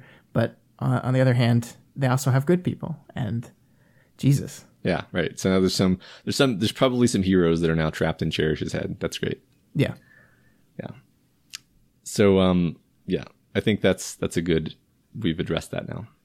So uh next thing that happens is uh they go back to Rachel's lair and Skitter observes the domestic scene there. Rachel seems to have attracted a lot of damaged people to work for her. And Matt, it's time for the Scott swoons over Rachel's ragtag family scene. I'll just be here in the background, loving every single moment of this. Good. Skitter offers Rachel the territory on the other side of the portal, and it's it's like a whole unsettled world for her to roam in. Yeah. And what is her reaction to it? What is her reaction to this? She's she's sort of sort of refu- refuses it, or she's not that excited about it at least. Yeah, she frowns and Yeah. she grunts. Yeah. And why does she do that? Because Rachel is no longer that that lone wolf that Siberian tempted her with. Rachel is part of a pack now. She's part of Taylor's pack and she doesn't want to leave her side. She doesn't that that thing that she thought she wanted so much at the beginning of the story has changed now. Yeah. I love this Yeah. so much. Yeah, me too. So, yeah, we spend most of the rest of this section with Rachel's development. She's carefully picking dogs that will work well with people to be around uh, the, the little kid. Uh, she clearly gets a lot of peace from taking care of the dogs. She just seems to be in a really good place. Yeah, and she's ta taken Taylor's advice. Taylor said you need to you need to get these people used to dealing with other people because you can't watch all these dogs. So they, they have to be around people and and and paired off with people. And she's taken that advice to heart, and it's so touching. Yeah. And I Rachel's so content, so happy here. Like as much as much as she can be happy, she's happy here, and I love it so much. My favorite thing about Rachel from a writing perspective is that, like, socially, she's always gruff and unpleasant and, you know, r- direct to the point of being rude.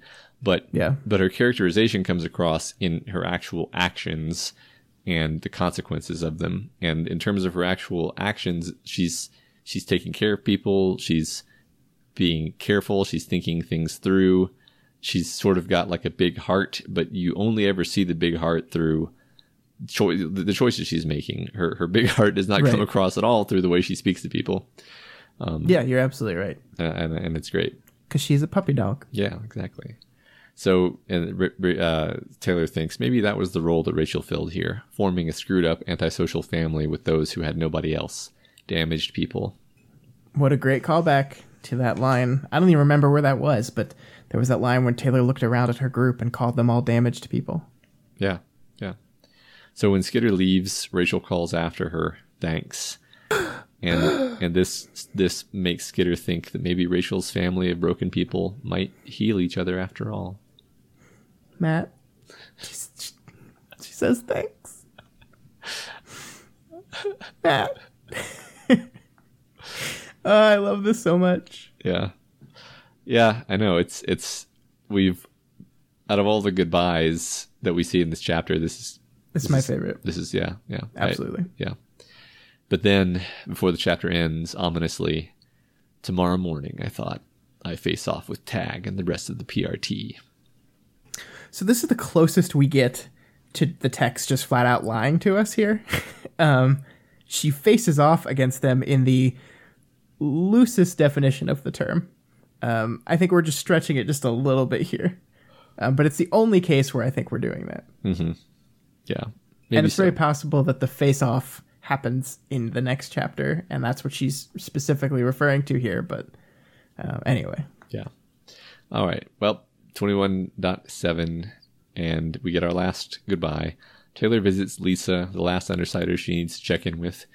And as with the other lairs, it's tailored to Lisa's needs. The walls are covered in bulletin boards, and in the center of the room is a desk with many monitors. The whole place is built around gathering and assimilating data. yeah, I, I do enjoy that we've spent several beats in this arc getting to know uh, the places that these guys stay at because we haven't seen that before. Uh, we've seen how Taylor's lair fits into her personality and her power, but haven't seen it really very much with the other. So we get to see Regent's, we get to see Rachel's, and now here is Lisa's. And Lisa's lair fits her power and and perfectly, and there and by extension fits her trauma, her obsessive need to know things. We haven't we haven't really talked much Matt about how Lisa and Accord hate each other, um, and that's what this reminded me of a little bit. That that there's those beats where Lisa specifically hates Accord, and Accord doesn't really like her very much either.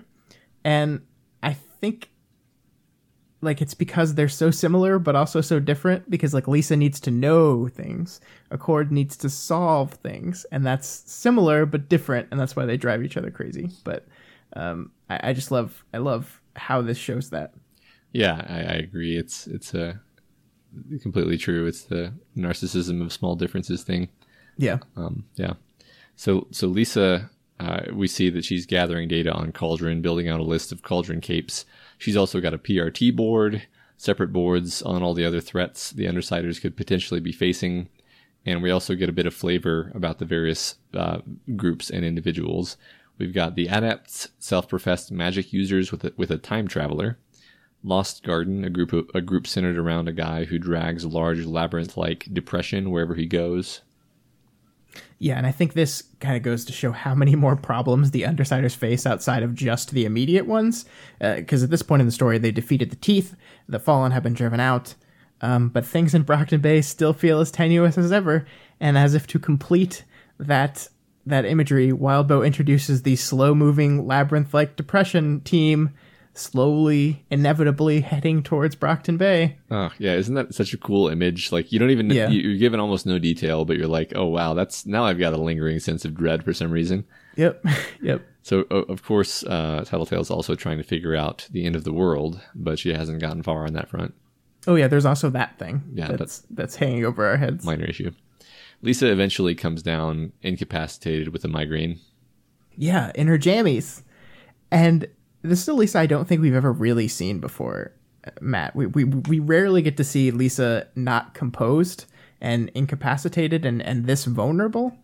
Yeah, yeah. I think uh, Taylor specifically thinks like she's a mere mortal, and and she she doesn't know how to Yeah. she doesn't know how to act around her. I think that's kind of cool. Yeah. So as they talk, it seems that Lisa knows Taylor's plan already. Um, she can't use her power right now, so presumably she figured it out earlier, or t- maybe Taylor just told her earlier. Yeah. It, it, it almost doesn't matter which that is. The, the point is that, that she knows and she's not stopping her. Yeah, yeah. But she does want to give her some advice for her upcoming challenge to help her in some way, but she can't. She she doesn't have anything for her.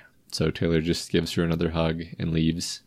Yeah, I, I really, really like this moment. And I think the brilliant stroke of it is that we make Lisa that incapacitated person. There, there, there would very easily be a beat here where Taylor's trying to like mask her true intent from Lisa, and Lisa's trying to figure it out. Um, but we don't have that here. There's also like, it also takes away Taylor coming to Lisa specifically to get information. There's really no practical reason for the two of them to be meeting up here. Like out of all the goodbyes we've seen, this this feels like just a goodbye mm-hmm. and just two friends hanging out one last time. I think Taylor and, and Rachel have have grown very close over the course of this, but Lisa, Lisa was the original one, the one that extended the hand first, the one that helped Taylor out, the the first person that really connected with her. And so I think it's really fitting how this conversation goes down. It's just two friends chatting before their relationship will be fundamentally changed. Yeah, and Lisa's really the, the only one who can really give Taylor support for what she's going into because she's the only one who knows what she's going into. Yeah. So yeah, because because directly after this scene, Taylor just heads straight for the PRT, and uh, I think the lead up to her arrival there is pretty tense. We don't know what she's planning. We we have some fairly negative suspicions, especially based on her recent behavior. So she scouts the building with her bugs. As she enters, she senses Tagg. Is she gonna attack him? She finds the PRT officers. Is she gonna she gonna kill them? And then she just stands in the middle of the lobby and she tells her bugs to just be still. And the PRT officers notice her fairly quickly and they surround her with, with weapons drawn. And the protectorate capes arrive swiftly. Miss Militia isn't sure what to make of all this. Yeah, this is a, a really wonderful example of Wildbow perfectly understanding pacing and tone, um, because the the whole thing, this arc has been building to this moment for four, five chapters now, and Wildbow knows that, and he knows we can't rush this moment. We have to draw it out. We have to to have this slow walking into the building, this slow realization from the PRT officers it's intentionally drawn out to make take maximum advantage of that tension and it builds and builds and builds and releases at the perfect perfect moment yep that's right because we we finally realize what this most heartless thing taylor can do is and she says i surrender and there it is there's there it is. Mm-hmm. and Matt, in, in, my notes, I've written a full page, yep. almost a page and a half, on Taylor's departure by itself. This is just my writing. This isn't the stuff I embellish as we talk and the stuff you respond to. So I think we're going to try to go through this fast because, as usual, we are going late on time. But um, one of the things I wanted to get into here was cliffhangers. And I wanted to use this as an opportunity to talk about um, the difference between a cliffhanger and what I've heard called a game changer. So, a cliffhanger is a deliberate cutting off of a story beat before it has reached its narrative conclusion. So, um, it's kind of a manipulation tactic that, that is used to keep readers or watchers or whatever to come back next week. Um, that's not to say that there's not a place for it narratively, it's just kind of um, we're going to cut this off at this moment, uh, even though we haven't finished the narrative beat we were trying. Um, but but there's a cliffhanger esque tactic as well called a game changer. And unlike a cliffhanger, a game changer lets the story reach that conclusion of the narrative arc or beat it was it was getting to. And in that moment it changes or recontextualizes everything about the world. So in a game changer, you're still kind of saying, I want to see what happens next, but it's not in an artificial way. We're not pausing mid swing of an axe or cutting right before the dust clears. We're not ending the chapter right before a decision is made. The cliffhanger says that the thing itself is the part that people care about. The game changer recognizes that it's the consequences of the thing that matter. And I think that's that's why it makes it a better thing. And yeah, this moment That's cool. That's really interesting. I've never heard that term used that way, but this definitely qualifies. Yeah, absolutely. This moment with Taylor is a game changer. We we complete her narrative arc here. We complete everything that's been leading to this moment, and we let Taylor's decision play out in full. We let her walk into that room and surrender. That decision is made. That action has been taken. We still want to know what happens next. We still want to tune in because everything has shifted now. Everything has changed. What's going to happen? How, how are people going to react to this? Um, what is actually going to happen with the PRT? Are they, are they just going to throw her in prison and, and throw away the key? There is this overwhelming sense of possible next steps, and it, it is a game changer. It is not a cliffhanger, and and that's why it's awesome. Cool. Yeah, I I uh, I'm enjoying your your uh, explanation because uh, I, I I have, I have little to add other than that that I, I agree that this is more than just like it's more than just an artificial creation of tension of like, oh no, what's going to happen next? It's it's like yeah. no, this is this is the culmination of this arc. This is not just cheap um, manipulation of of tension. Absolutely, absolutely. Okay, so now the second thing I wanted to talk about here, Matt. All right. This is going to be difficult. I'm going to need your support. All right, you got it. So, on the one hand, it would be easy for me to sit here and talk about how happy I am that Taylor has turned herself in. It, it, it's very easy to look at this on the surface and say Taylor has finally decided to stop this endless chain of escalation. and she kind of did, uh, and that's good. But I think if we look a little deeper here, I think we'll find that this isn't complete. It isn't that complete turnaround you'd normally think we'd find in the story, and we kind of hinted that earlier in our discussion as well.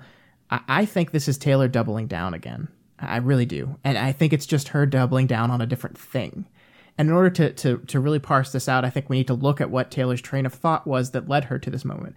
We have to recognize that that through that speech with her mother's grave, um, she indicated the amount of guilt that she's feeling, uh, that that everything that she sacrificed and everything that she's done is for nothing. And then she, on top of that, she loses her father. She loses her secret identity, kind of her identity herself, and we see in that a lot of regret. And then we have cut ties we have that note that says cut ties. Nowhere in, in Dinah's note does it say turn yourself into the PRT. And I don't want to have a conversation about, well, Dinah would have known that if she wrote that, then that's what Taylor would interpret it as, and blah, blah, blah. I don't care about that. That's not interesting, I don't think. But I think what we really do have here, Matt, is Taylor once again using Dinah as an excuse to do something.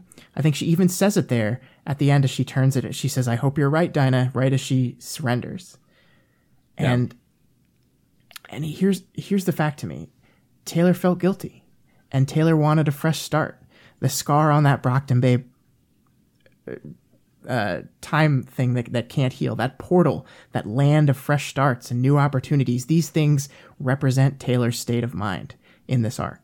And she wants that fresh start. She wants that new opportunity. She wants that excuse to walk back from the things she's done. And Dinah's notes in this moment afford her that opportunity. And now that she's have has nothing else left, she's gonna take it. So I don't think this moment changes Taylor's propensity to justify and rationalize. Um, we, we see it in Sark. We see it even though Taylor has decided to surrender in that moment. She's not going to stop being aggressive. She's not going to stop ripping people's eyeballs out as long as she feels they deserve it. Taylor wants a thing, and she's going to find justification for doing that thing. And I really think that's what this is. I really think that turning herself in here, she wanted to do it and she found an excuse to do it. Yeah, I um have practically nothing to add. I, I agree completely that that this was essentially something that that is at at the at the core of this character something that she wanted a reason to do but never would have done on her own. Um, yeah. So even though she resents the fact that she's been forced into it on some level, it's also still her decision to do it to do it this way, as you say. Yeah, and I think that's part of the genius of of this move to me is that she's turned herself into the good guy. She's done the thing that I've kind of been hoping she was going to do for 20 arcs. But I don't feel good about it because she it, it's not it's not her changing. It's not she didn't do it. She didn't come to the realization that I want to change. I want to be someone different. I don't want to be Skitter anymore. She didn't come to that realization. It's there. You can see it there. But the reason she's doing it is, well, Dinah wrote this note to me, so I feel like I have to do it. Yeah. And she's she's compartmentalizing still and she's justifying and she's rationalizing and she's doing all the same things that she's always done.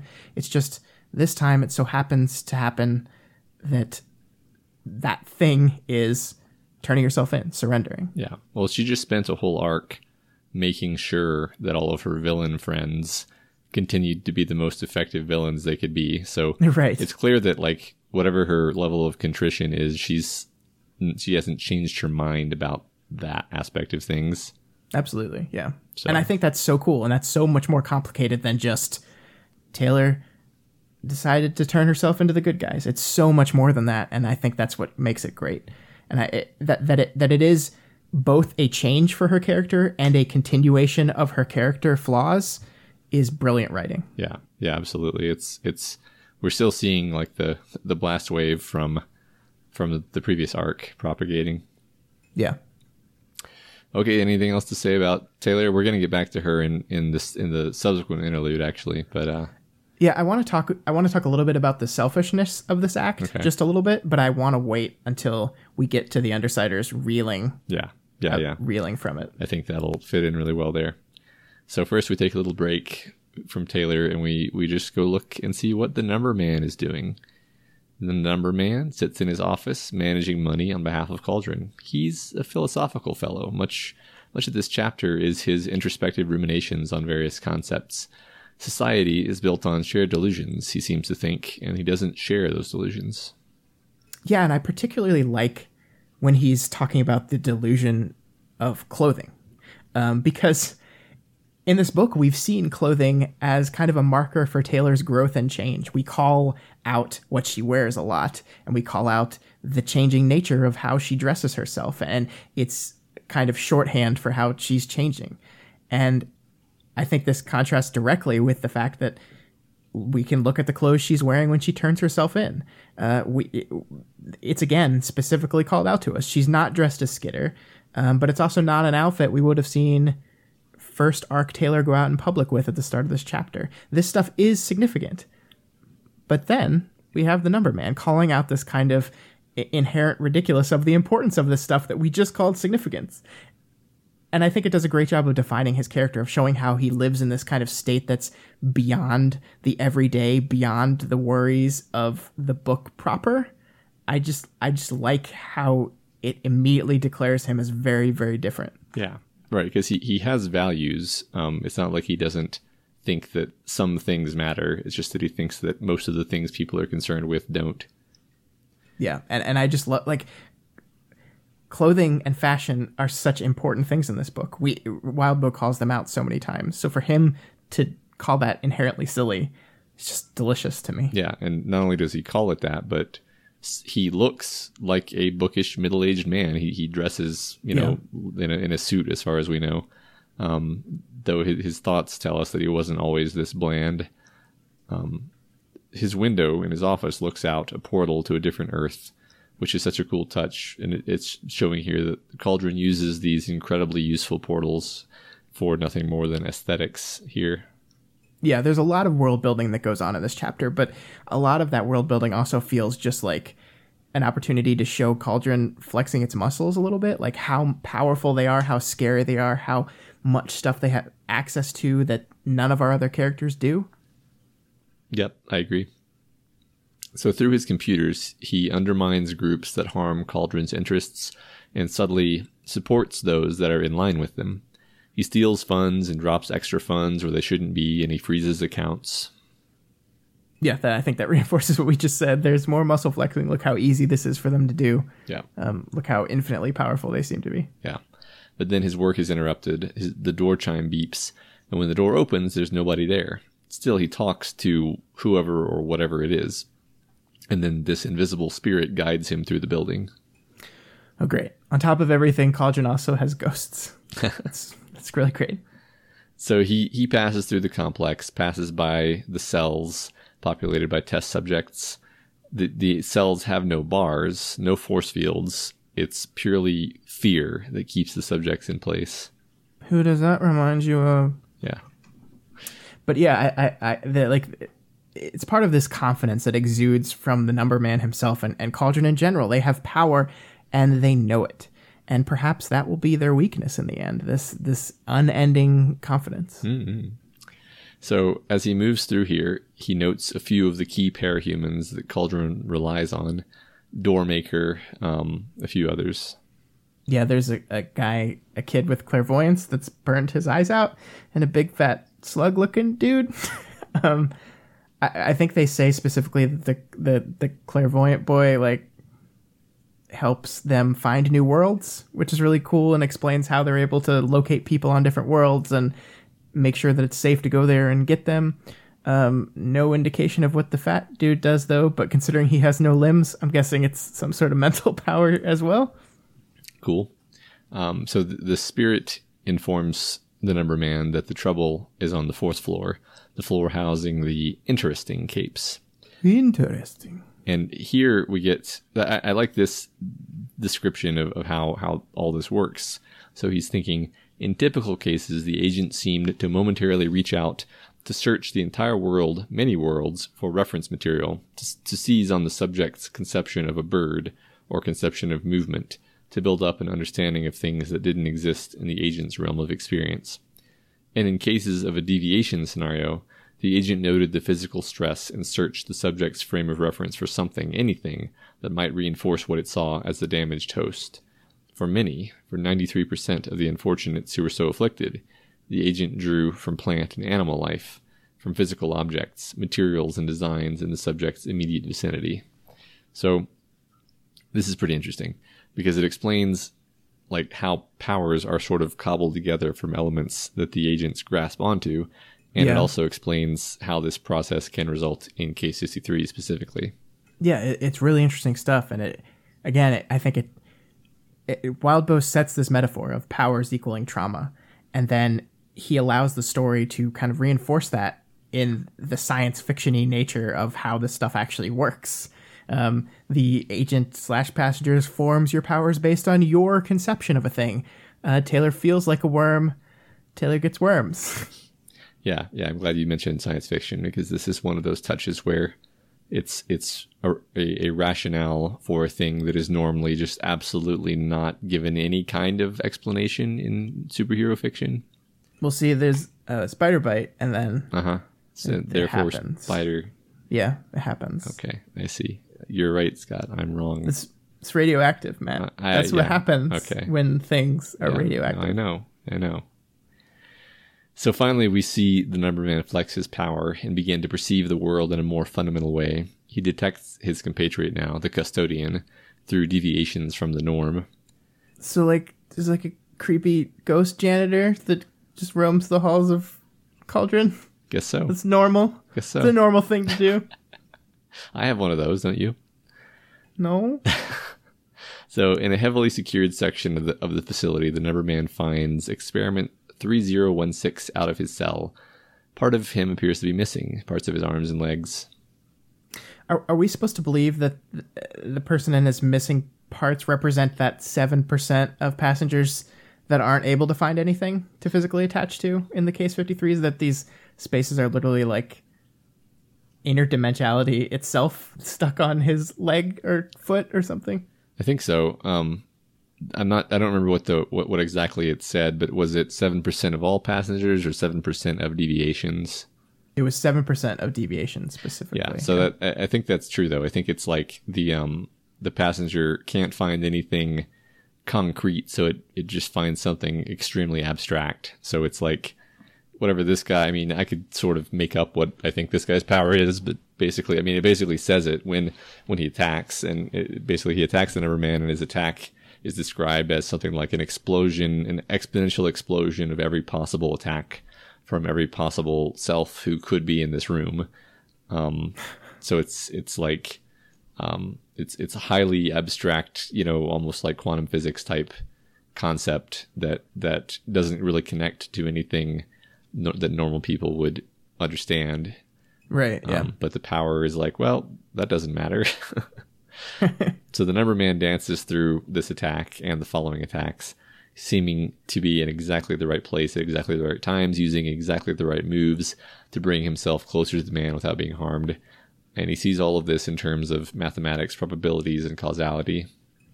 Yeah, and as as as much as he doesn't, he pretends like he doesn't care about like clothing and stuff like that. So much of his skill seems to be around perception, because you don't see him as the per- type of person who would be able to do this kind of stuff, but then he does it. Yeah, yeah, th- th- that's a great point. I, I forgot to I forgot to bring that out because having read the story, I I see the Number Man as like a, a physical powerhouse, which he demonstrates himself to be here. But but you know you don't know anything about him now, uh, uh, other than like Yeah. oh he's a guy who uses computers. He's he's the nerd cape. It's like Yeah. nope, that's that's something he's capable of, but that is not what his power is. Yeah, it was quite surprising when he started doing flippies and and twirlies and things. Yeah, I was not expecting that. Yeah, definitely. But uh, he's not as invulnerable as he as he seems. A lot of his movements are, as you say, calculated to seem effortless to drive the man to surrender out of fear. And so the man gives up, um, and and they talk, and the number man emphasizes that he might have actually won against the number man, but he could never have escaped. It's because of the ghost janitor. It's the ghost janitor, man. I'm pretty scared of this ghost janitor. Me too. I don't know what it is, Yeah, but I'm gonna call it a ghost janitor until someone tells me what it is. it's fair. I mean, I guess we were told custodian. I just refuse to accept that because ghost janitor makes me laugh. yeah, I mean, it's basically the same thing. I Yeah. Yeah. So the Numberman later meets with the Doctor, and they lament the loss of Siberian and Shatterbird, two powerful capes that they wanted to understand better. Oh, don't don't you worry, guys. I'm sure you'll have plenty of them to study really soon. They also lament that Skitter has turned herself in, and now Brockton Bay may be lost. And uh, and the Number Man thinks they'd lost Coil, they'd lost Hero, and the Triumvirate had dissolved. They were in the process of losing the Protectorate. Everything they'd put together falling apart over time. Good. I, I don't I don't know how to feel about this. I really don't. I don't know if I don't know if I was supposed to root for these people or not yet. It doesn't seem like it. I don't know. I don't know. We do know though that they're desperate. The doctor wants to actually stop tempering the formulas with the balance element, which will lead to more deviations, uh, but perhaps useful ones. So, in order to make this work, though, the number man will have to make himself uh, available for field work again. Yeah. Um, so we have more monstrous capes, more tortured souls. Cauldron is escalating and doubling down. And once again, we are drawing a parallel between this organization and our main character. And I'm sure that'll work out well for everyone. Yay. So this prompts him to go visit his old costume. He remembers what may be the last time he wore it, killing somebody named King with a compatriot named Jacob.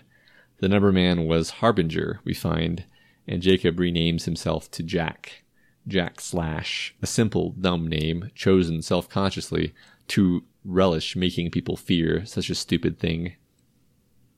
K- King was the leader of the Nine, right? I think that's been told to us. The the starter of the Nine.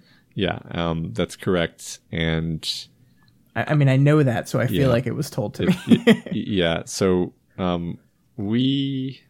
I'm not going to ask that question. It was going to be a question about Have you seen this thing yet? And then if the answer was no, then obviously that would be a bad idea. But, but you've Well, heard no. the name Harbinger too, though, right? yes. Yeah. So yeah. So yeah, Jack wants to keep going to bring about some great and terrible thing, but Harbinger doesn't want to go along. But he will play Jack's game. He will make a new name for himself, a silly, simple one. Yeah, okay. The number man is silly and simple, sure. But I personally would have gone for like math maniac or proof or pi or cosine or tangent.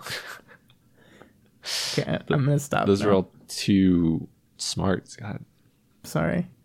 Yeah. So the number man still considers Jack a friend, though the two of them are opposites in his mind. Maybe maybe he even considers him family. He thinks about how Jack's power may actually be more than just the telekinetic projection of blades. Jack has made made it too far. He's defeated too many strong capes. He's survived too long around the likes of Siberian and Crawler. Does he have a second set of eyes watching out for him, giving him a sense of danger?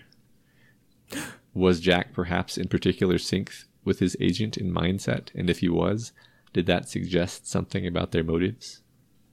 Yeah, I, I really like how this ends. Um, uh, there's a couple things. Um, first, we know how insanely powerful the number man is now, and that we know he was on the nine at one point. So, while news that Cauldron would use the nine isn't new, uh, a central figure in it being being a part of that original group is. And this, of course, means that there's going to be a bunch of number man clones running around, which is wonderful. Um, but I think I think when I finished this chapter, I really felt like I had a handle on the fact that Cauldron is anti-source of cape powers. They're in a war against these so-called agents uh, who who they are assuming have bad uh, motives towards this whole thing. And I think this could go in a lot of interesting places because, like I've said so many times before, we're we're continually drawing a, a, a, a parallel between Taylor and this organization, and I think it just would be thematically and narratively interesting if Cauldron is an organization that, just like Taylor, is doing the r- wrong things, but for the right reasons. And it seems like we're steering more and more towards that each little new bit of information we learn about them. So I enjoy these chapters. They're they're very high world building. They get into little of the sci-fi stuff that you enjoy more than I do, but I still like them. Cool. All right. So now we're getting back with the Undersiders in 21.y with Parian.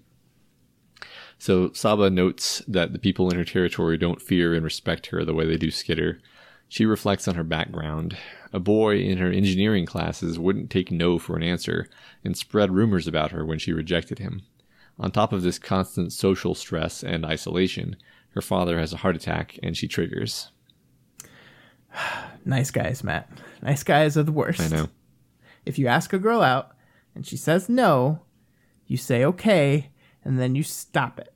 Yep. And I think we, we've like Wildbow's explored this nice guy thing um, in multiple characters. Like we had a little bit of it in Krouse, we had a little bit of it in Greg, and here's another one. And I love this because suddenly we understand why Parian was so reticent with Flechette, why she's reticent with everyone. She she's terrified of trusting people. She's terrified of of feeling at all subservient to anyone ever. Yeah, it's I mean you could almost say it's her trauma. Almost Yeah. as if. So she gets the message from Flechette that Skitter has turned herself in, and then she tells Tattletale, who knows already, of course, and tells her to come to a meeting as soon as possible. Ooh, she gets the invite. Yeah. So it's interesting how difficult her power is to use. Uh, it's telekinesis, but only for small, lightweight objects. Her power counts cloth as such a material. Anything porous works, and a closed shell of a porous material allows her to build up a lot of telekinetic oomph inside it. Every movement of her cloth puppets is effortful and intentional. It's not at all like Skitter's type of control. Yeah, and we get some fun little hints that she feels that this isn't her power's intended use, uh, that she's not using it the way it's meant to be, um, which makes me wonder what that intended use is and, and what that would be, and, and maybe how much more powerful she would be if she knew. Yeah, do you have any guesses? Um, No, I'd have to really study. I'd have to go back and read over exactly what it's doing because, so low like, it can't be as any as boring as just like manipulating air or anything because it's like small lightweight objects than air molecules. They're small and lightweight, but air is a boring power. So I don't know. I'd have to Yeah, that's fair enough. about it. Yeah. So she returns to the Forsberg Gallery for the meeting, and the Undersiders are reeling, mostly. Uh, Tattletale knew, but Grue is in a rage. Tattletale tells him that Skitter believed that uh, this would make things better. Yeah, and I guess this is where we should talk about how selfish I feel like Taylor's move was. Um, like I understand why Taylor did it. We talked about that a long time, but she, like, by not including anyone in her team, she really like left them in a lurch. Like the Undersiders have already been in a very precarious situation. Um, they barely have control of the city. They have all these enemies against them. They have more coming. We know that, and now they've lost their not only their, their leader but arguably their strongest member uh, without being consulted at all. Yeah. And I think, sorry, go ahead. no, you go ahead. I just think that this this entire chapter reinforces that over and over again, and and we position Parian as an outsider observing all this stuff, so we get to see from an outsider's perspective how like like this organization looks, how this team works without Skitter there, and it's not it's not good. Yeah, there's definitely things that we perceive about the Undersiders through Parian's eyes that we can't perceive through any of their eyes because they're too in it. Yeah, So yeah, Rachel then arrives, and when the situation is, is explained to her, she just trusts Skitter, and she she says she makes plans. Bitch said she's smart like that. I'm not. I don't try to understand what she's doing. so this friendship it can last through anything. So adorable.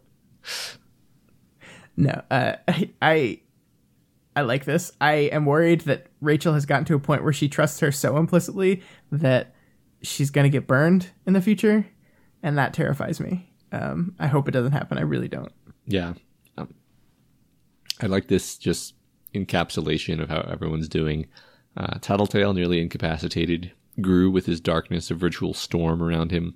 Regent and Imp standing back together, and Bitch stock still, radiating something more than tension, restrained aggression even.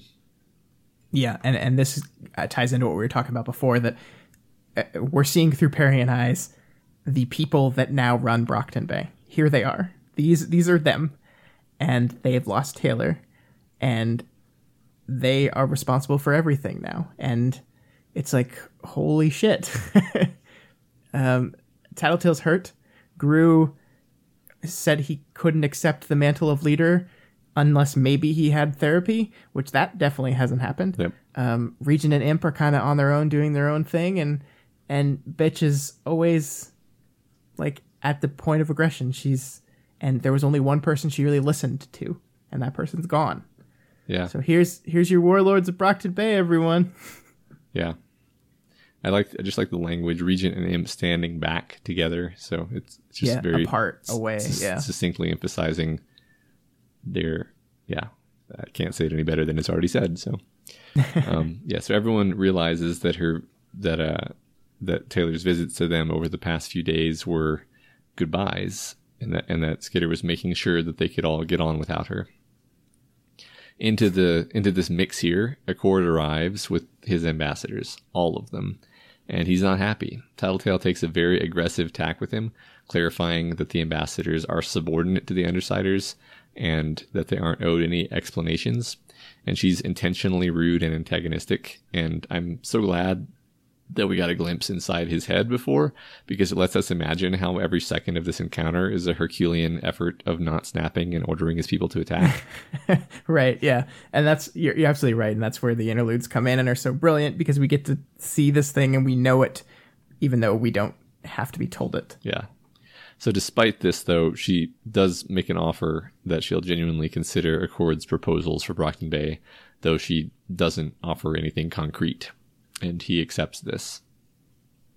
Yeah, and it feels like everyone kind of took a note from Taylor here a little bit that, that they they go on the offensive immediately. They're aggressive. They attack at least verbally, and uh, it it works for them. Yeah, yeah. Although uh, Accord does say, I appreciate your willingness to meet in light of your condition. That said, it would be best if we did not interact further. I'd rather not terminate our alliance by being forced to murder you. It wouldn't be polite to say how many times I came close just tonight. I love that. Yeah. Uh, I, I like so speaking of like liking Accord despite myself, like the moment where she tells him that she has a migraine from overusing her powers and, and he kind of like pauses and like you almost see him kind of humanizing her for a moment and and connecting with her in his own special Accord way. Um, yeah, yeah, And and then he's like, I'm going to be considerate and suggest that we not meet so I don't have to kill you. yeah. And that's Thanks. me being nice. Yeah. Such a nice guy. Yeah. So yeah, when, when Accord leaves, we were reminded again that Tattletale wasn't using her power here. So she just she she wasn't like she, it wasn't like I know that aggression will work with him because my power. It was just like, all right, I'm gonna gonna do this because Yeah. And I think that's probably where the aggression comes from, right? That she didn't have her power, so she felt like she had to try to take control of the situation because if she was ever put on the defensive, she loses. yeah, and like you pointed out a bit ago, this is a bit of a, reflection of how Skitter has been behaving. Yeah. So in the end, they decide that whatever Taylor's reasons, they respect her and they trust her, even if they're not happy about it. Yeah, but the, the thing I love is that it's Parian who directs them this way because she's silent for most of the chapter. Um, she doesn't really say very much uh, in this part. She's, she serves as that outside observer, someone taking it all in, but not really a part of it. But here she recognizes something in Skitter, something that she has in herself, and she speaks up. And she says, It's a way to protect all of us. She gives Director Tagg exactly what he wants, gets him back gets him to back down, and this is how she uses herself as a bargaining chip. And it's such a great moment for her, um, kind of finding a, a place within this group. Yeah, yeah, I agree. It's you definitely notice that she's being silent. She feels out of place, and everyone like looks at her when she talks, and she feels nervous. But she, Yeah. she has a really valuable contribution. Yeah, Yeah, I really like this character a lot. yeah. And then of course it ends with, uh, "It was bitch who broke the spell. If the PRT fucks her, we destroy them." Grue finished. Bitch nodded. And then Parian thinks the most sensible member in the group in agreement with the most violent. I, she serves as a perfect, a, a, a perfect like objective, observer. yeah. yeah, it, it's really great. Yeah, Yeah. and that's something we don't ever get to see because we're usually in Taylor's head, so we never get to see them in this kind of light. Yeah, yeah, you're right. So the Undersiders wait for some kind of signal from Skitter, and uh, and Parian heads back to her atelier, atelier, and finds Lily waiting for her. You're gonna get called out on that. Yep. Someone's gonna tell us how to pronounce it Definitely, tomorrow. this is such a useful way of finding out how to pronounce things. Yeah, but Lily's here. Yeah, Lily's here. Let's do it. Yeah. So Flechette is so lonely and confused, and ultimately she gets around to admitting that she only feels comfortable when she's with Sabah. And so, like, let's just kind of zoom out here because the details of the back and forth are too complicated to summarize in fewer words than the actual text itself uses. Yeah. Uh, but basically, Lily and Sabah are admitting that they like each other without ever actually directly saying it. They're using implication and, and unspoken hints. And Sabah expresses her discontent with how Lily implicitly tried to claim her, like criticizing her change in costume. And Lily kind of tries to just justify slash apologize for this. Yeah, it, it's a really wonderfully written exchange, and I think when we were talking about um, how there's there's a lot of textual conversations going on here, but a lot of subtext. This is one of the things we were thinking of because you're absolutely right. They're talking about one thing, but they're also talking about a, another thing under it all, and and I just love, I, I love everything that's going in here. That that we have Sabah's mistrust of people coupled with Lily's insecurity about the world and her role in it, and and all of this stuff is mangled up in their their emotions, their feelings for each other, and there's just something so real here in this conversation. I, I really like all this. Yeah, absolutely. I think my favorite bit of uh, of uh, flirting basically is is when Flechette says, uh, "But my motives my motives weren't," and then uh, Sabah says, "carnal," which first of all suggests that Sabah knows that they might be carnal, and then Lily responds, "sketchy." meaning meaning they could very well be carnal. yeah, she doesn't she does not explicitly deny. Right. So so they've they've now communicated that information between them without any either of them actually saying I have the hots yeah. for you, which is yeah. completely how people actually flirt. Oh, absolutely. So, it's all double speak yeah. and subtext. Yeah, totally. So so Lily asks if she can be Sabah's lieutenant. She'll leave the wards and she'll stay with Sabah for as long as she can.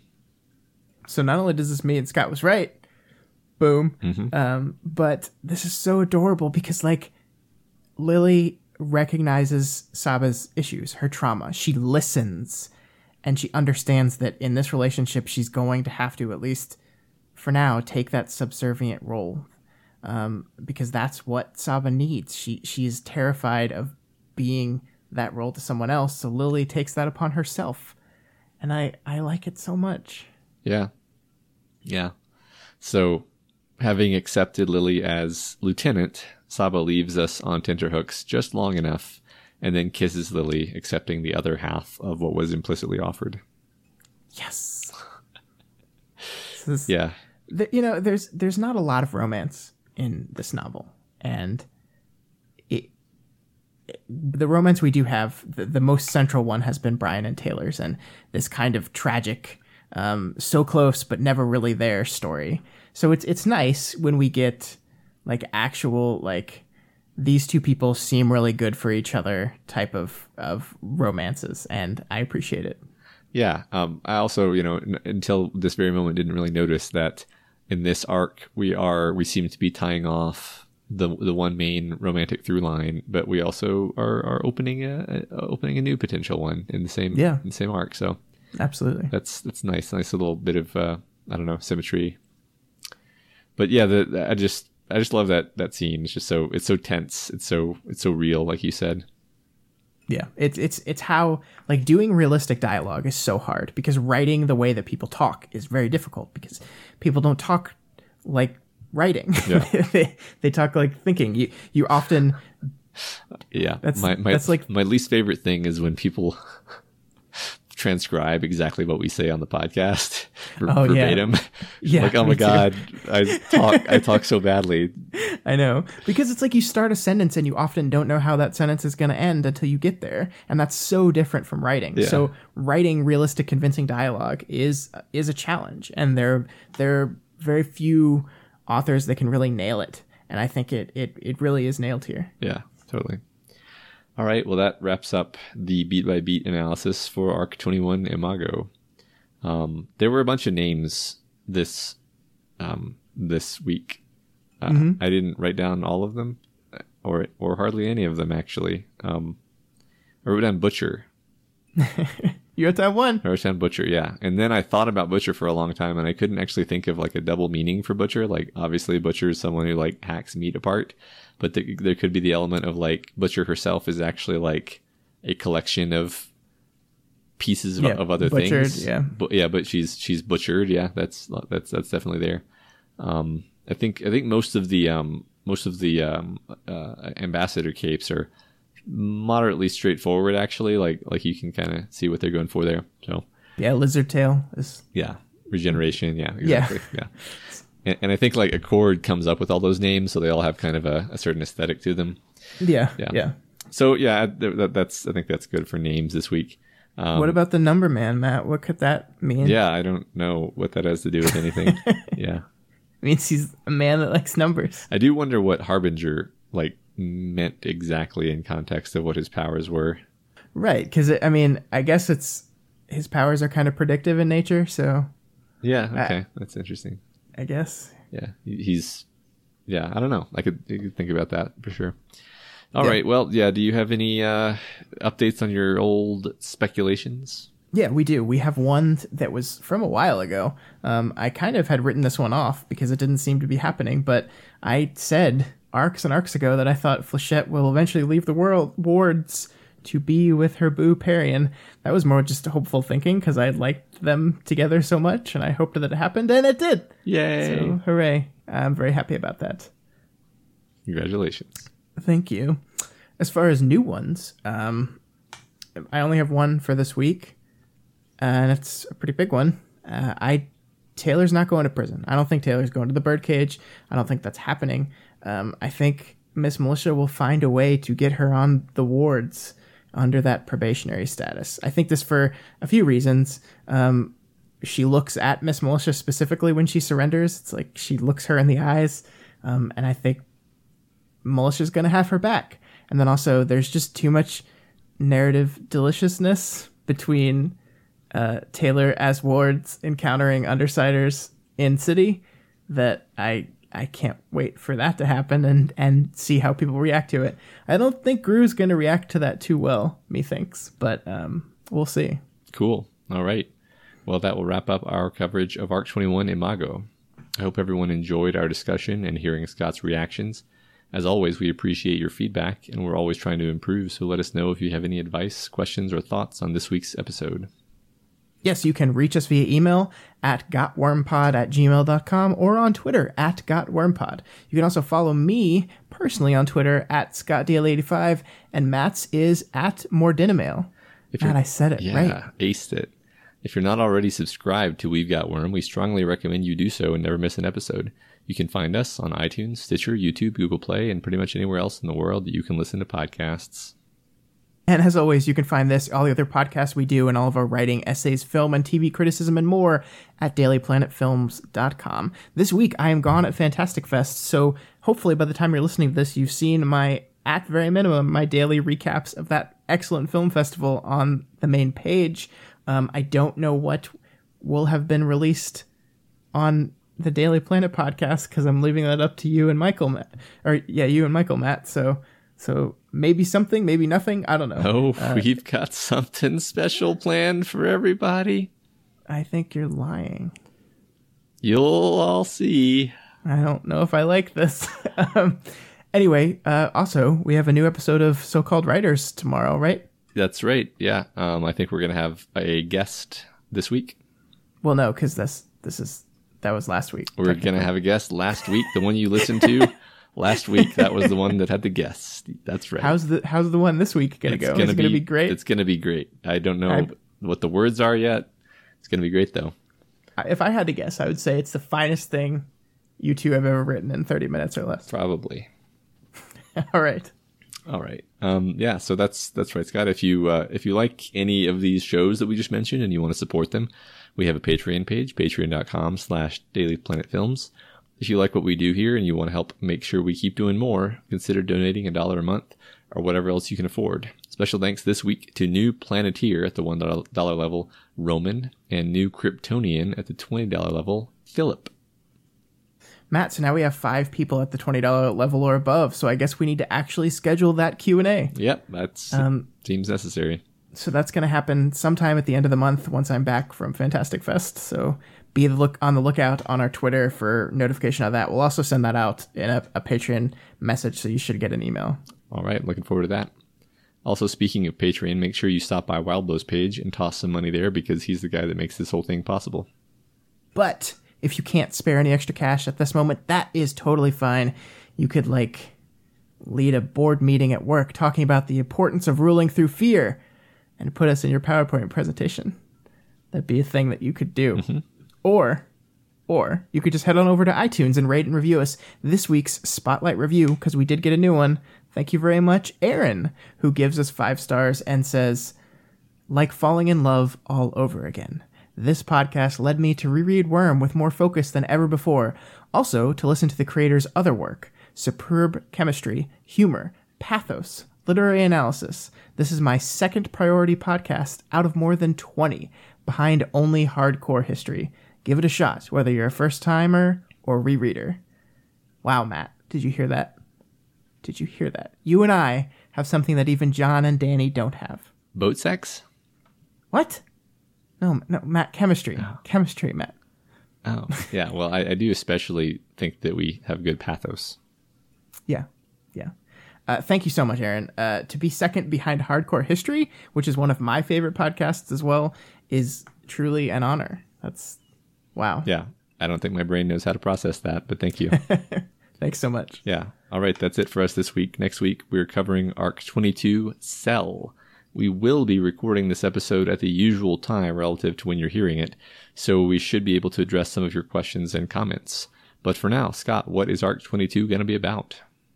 Well, Matt, the obvious answer here seems to be that Taylor's going to find herself in a literal cell immediately following her surrender.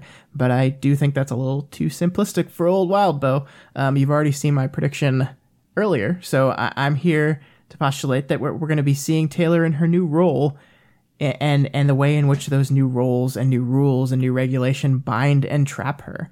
Additionally, I think her hidden deal with Miss Militia will continue even after surrender, and maybe a secret cell forms within the ranks of the PRT. Or maybe we're just going to see the birdcage breakout that that we've been waiting for. I don't know. I don't know. We will find out next week on another exciting episode of We've Got Worm.